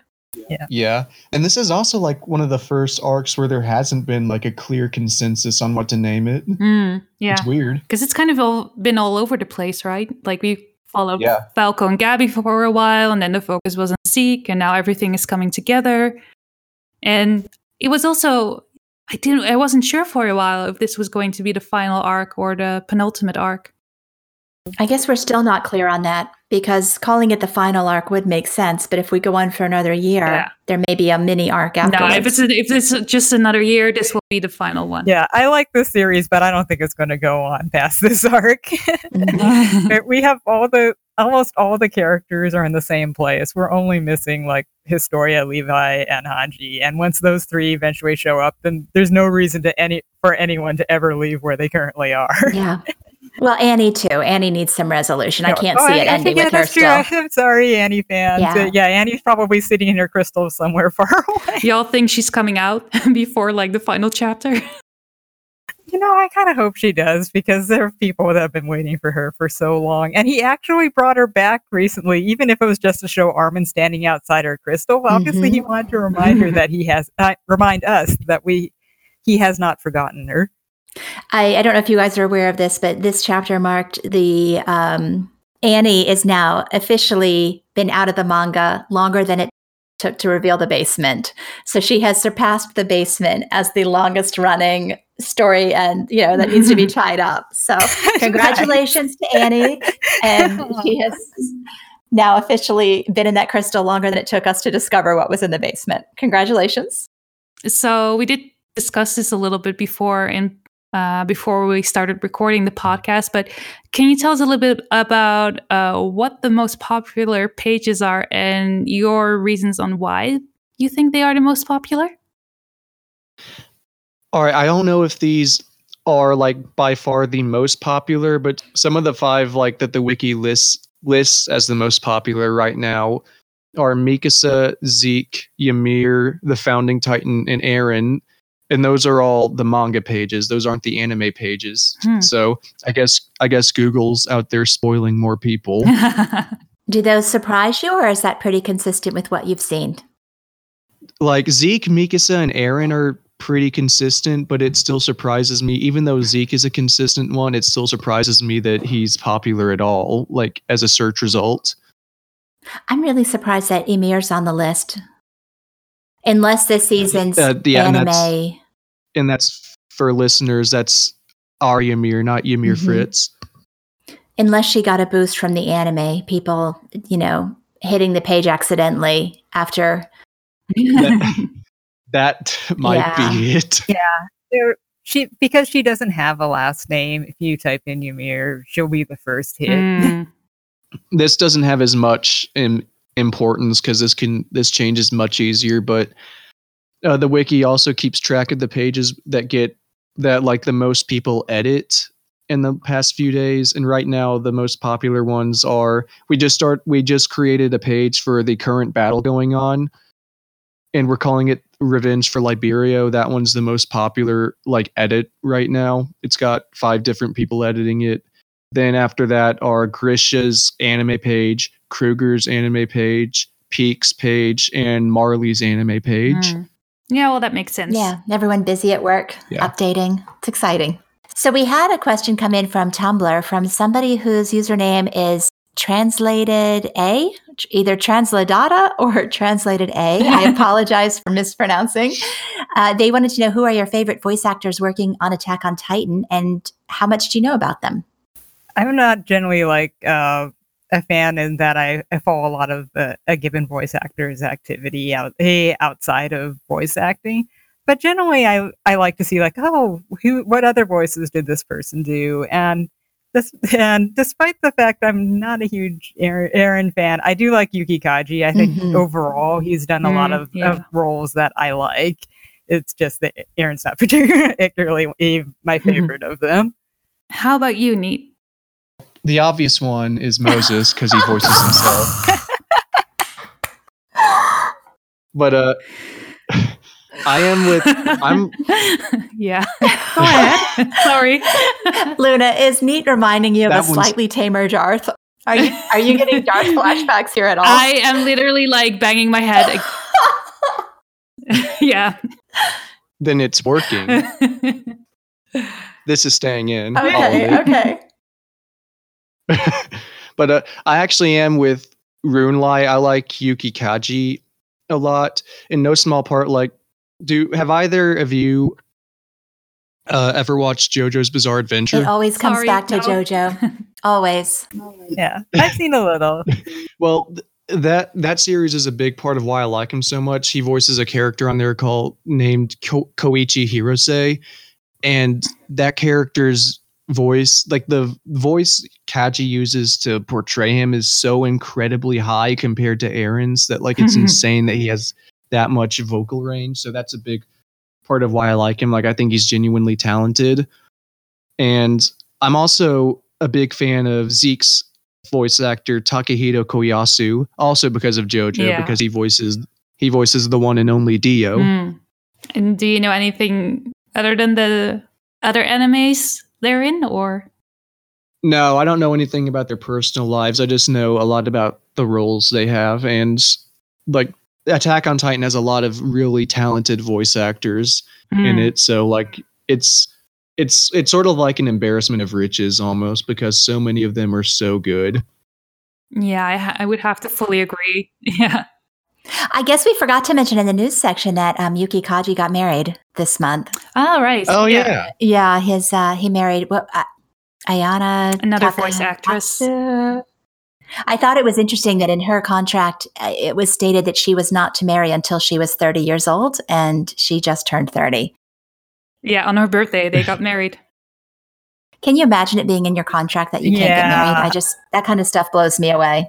I know that goes on in Japan. I was just like, wow, you have to live with that. That sucks.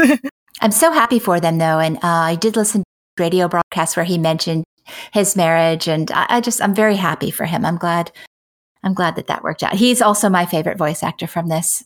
I mean, how do you choose between the Attack on Titan voice cast when it is literally the dream voice cast? When you got Daisuke Ono and you know Kamui, I mean, just all of them are exactly who you want to have in your series. I particularly thought Romi Park was inspired casting, given that Hanji had the whole gender confusion going on and the uh, manga, and Romi Park voices male roles.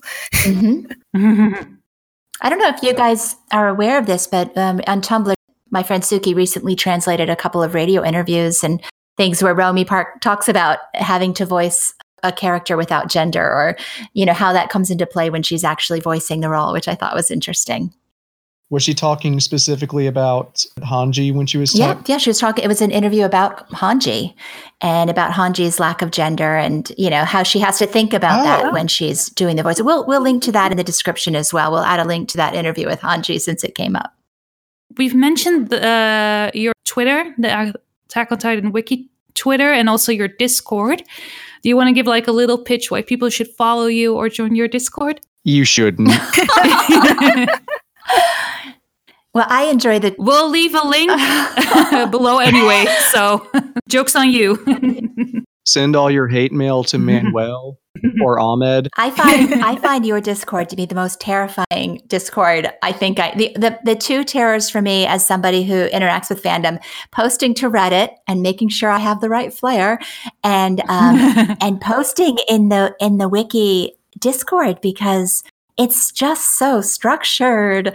Like it terrifies me. like I just want to say hello, and I'm like, I don't know which channel to go to. Yeah, You know, I mean, there really isn't a hello channel.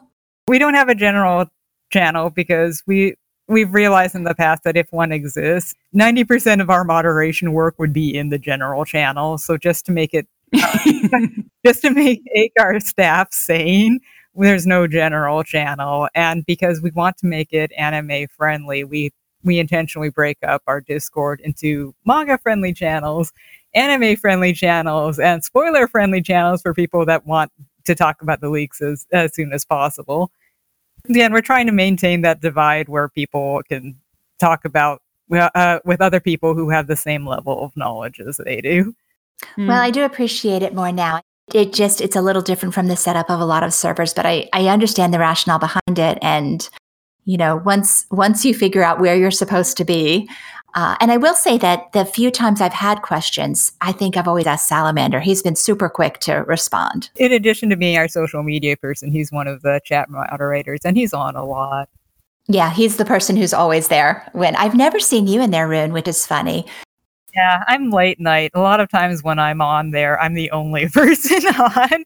so, so people will be like, Yeah, I'm sorry. Are you one of the moderators? Can you help me? I don't see anyone else. The last thing that's become something of a tradition, our friend Luca has sent in another quick fire round. This will be number four. And basically, what I'm going to do is I'm going to list two characters, and without giving it too much thought, you all just tell me which one you prefer. Okay? And we'll go in the order of Rune, Neat, and then Luna.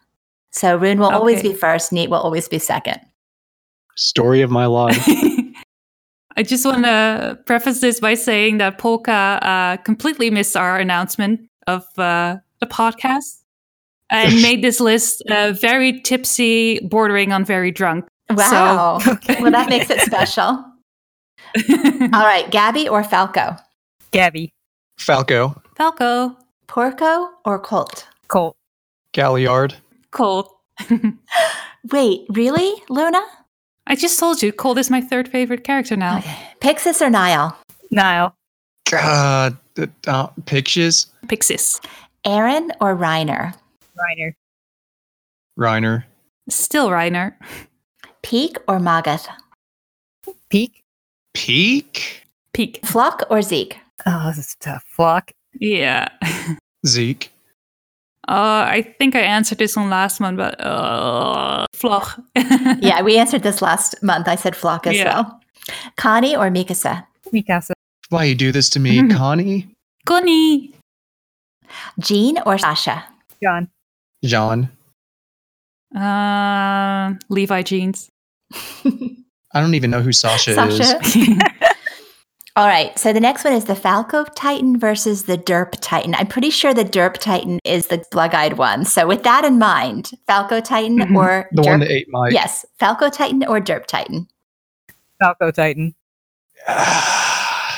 this, one- this one's actually hard. Derp Titan? Derp. I, I'm fan. I'm Team Derp as well. All right, Levi or Hanji? Hanji. Hanji. Levi. Levi. Erwin. Okay, answer carefully, you all. Erwin or Armin? Erwin. Erwin. Neither. Luna, give me this. Yeah. Erwin. Hey, she answered she answered sure right. did. Niccolo or Yelena? Niccolo. the Chad Niccolo. Ah, this is tough. Oh, I hate both of them. Yelena, 'cause she can control her crazy, crazy, and Niccolo is just a piece of shit. All right, last one. Headless Eren or gutless Sasha? Gutless Sasha. I think I like Gutless Sasha more. Headless Eren. All right. well, thank you for being such good sports and uh, putting up with me and Momtaku for like four and a half hours. I think this is one of our longest podcasts. Well, thank you very much for having us. yeah, it was great. It was a lot of fun. I enjoyed it. yeah, I'm glad we got to come on on one where people are dying and titans are tightening. Mhm. Uh, It's definitely been an exciting chapter. Yeah, I think if anyone, yeah, this was really the chapter to discuss, I think, of all the w- podcasts we've done so far. Yeah, there was no shortage of things to talk about. Yeah. It's just a shame that Moses didn't return this chapter. Uh, and Reiner failed at suicide again. Okay, I'm gonna okay. have a flat forehead if you keep doing this to me.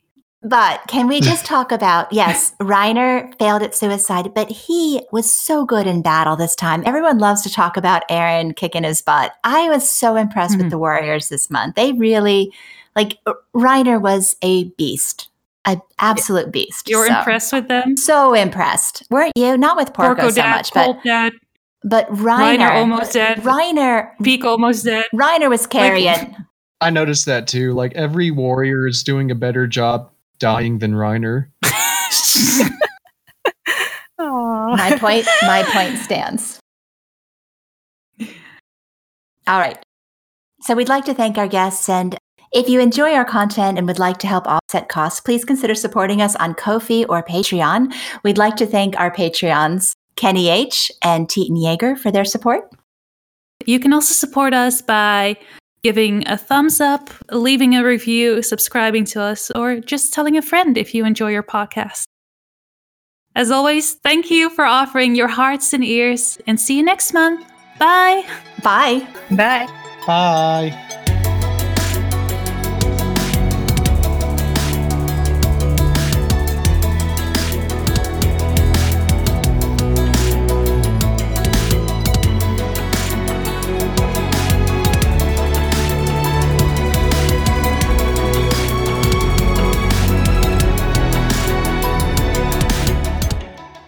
Is there anything else we want to mention about the chapter that we haven't discussed? Yes? No? Maybe? I just want to take this moment to throw a shout out to my boy Moses. I knew it. I knew it. i will never see moses the same again you have you have enlightened me i am appreciative of moses braun now he's not a mm-hmm. character i've thought about in four and a half years but i'm thinking about him now hold on a second yeah what honey Is Moses the one in like the very first Yes. episode? Yes I thought that name the cold of Moses is growing. You've turned her daughter. you should put a link to both his manga and his anime pages in the description for this podcast. do you do you personally um edit those are those your those are your babies i assume Uh, there's not a whole lot of editing that needs to go on with them. They're mostly completed, but I do consider them my Okay. babies. yeah are they locked so that nobody can go in there and make changes i'm asking for reasons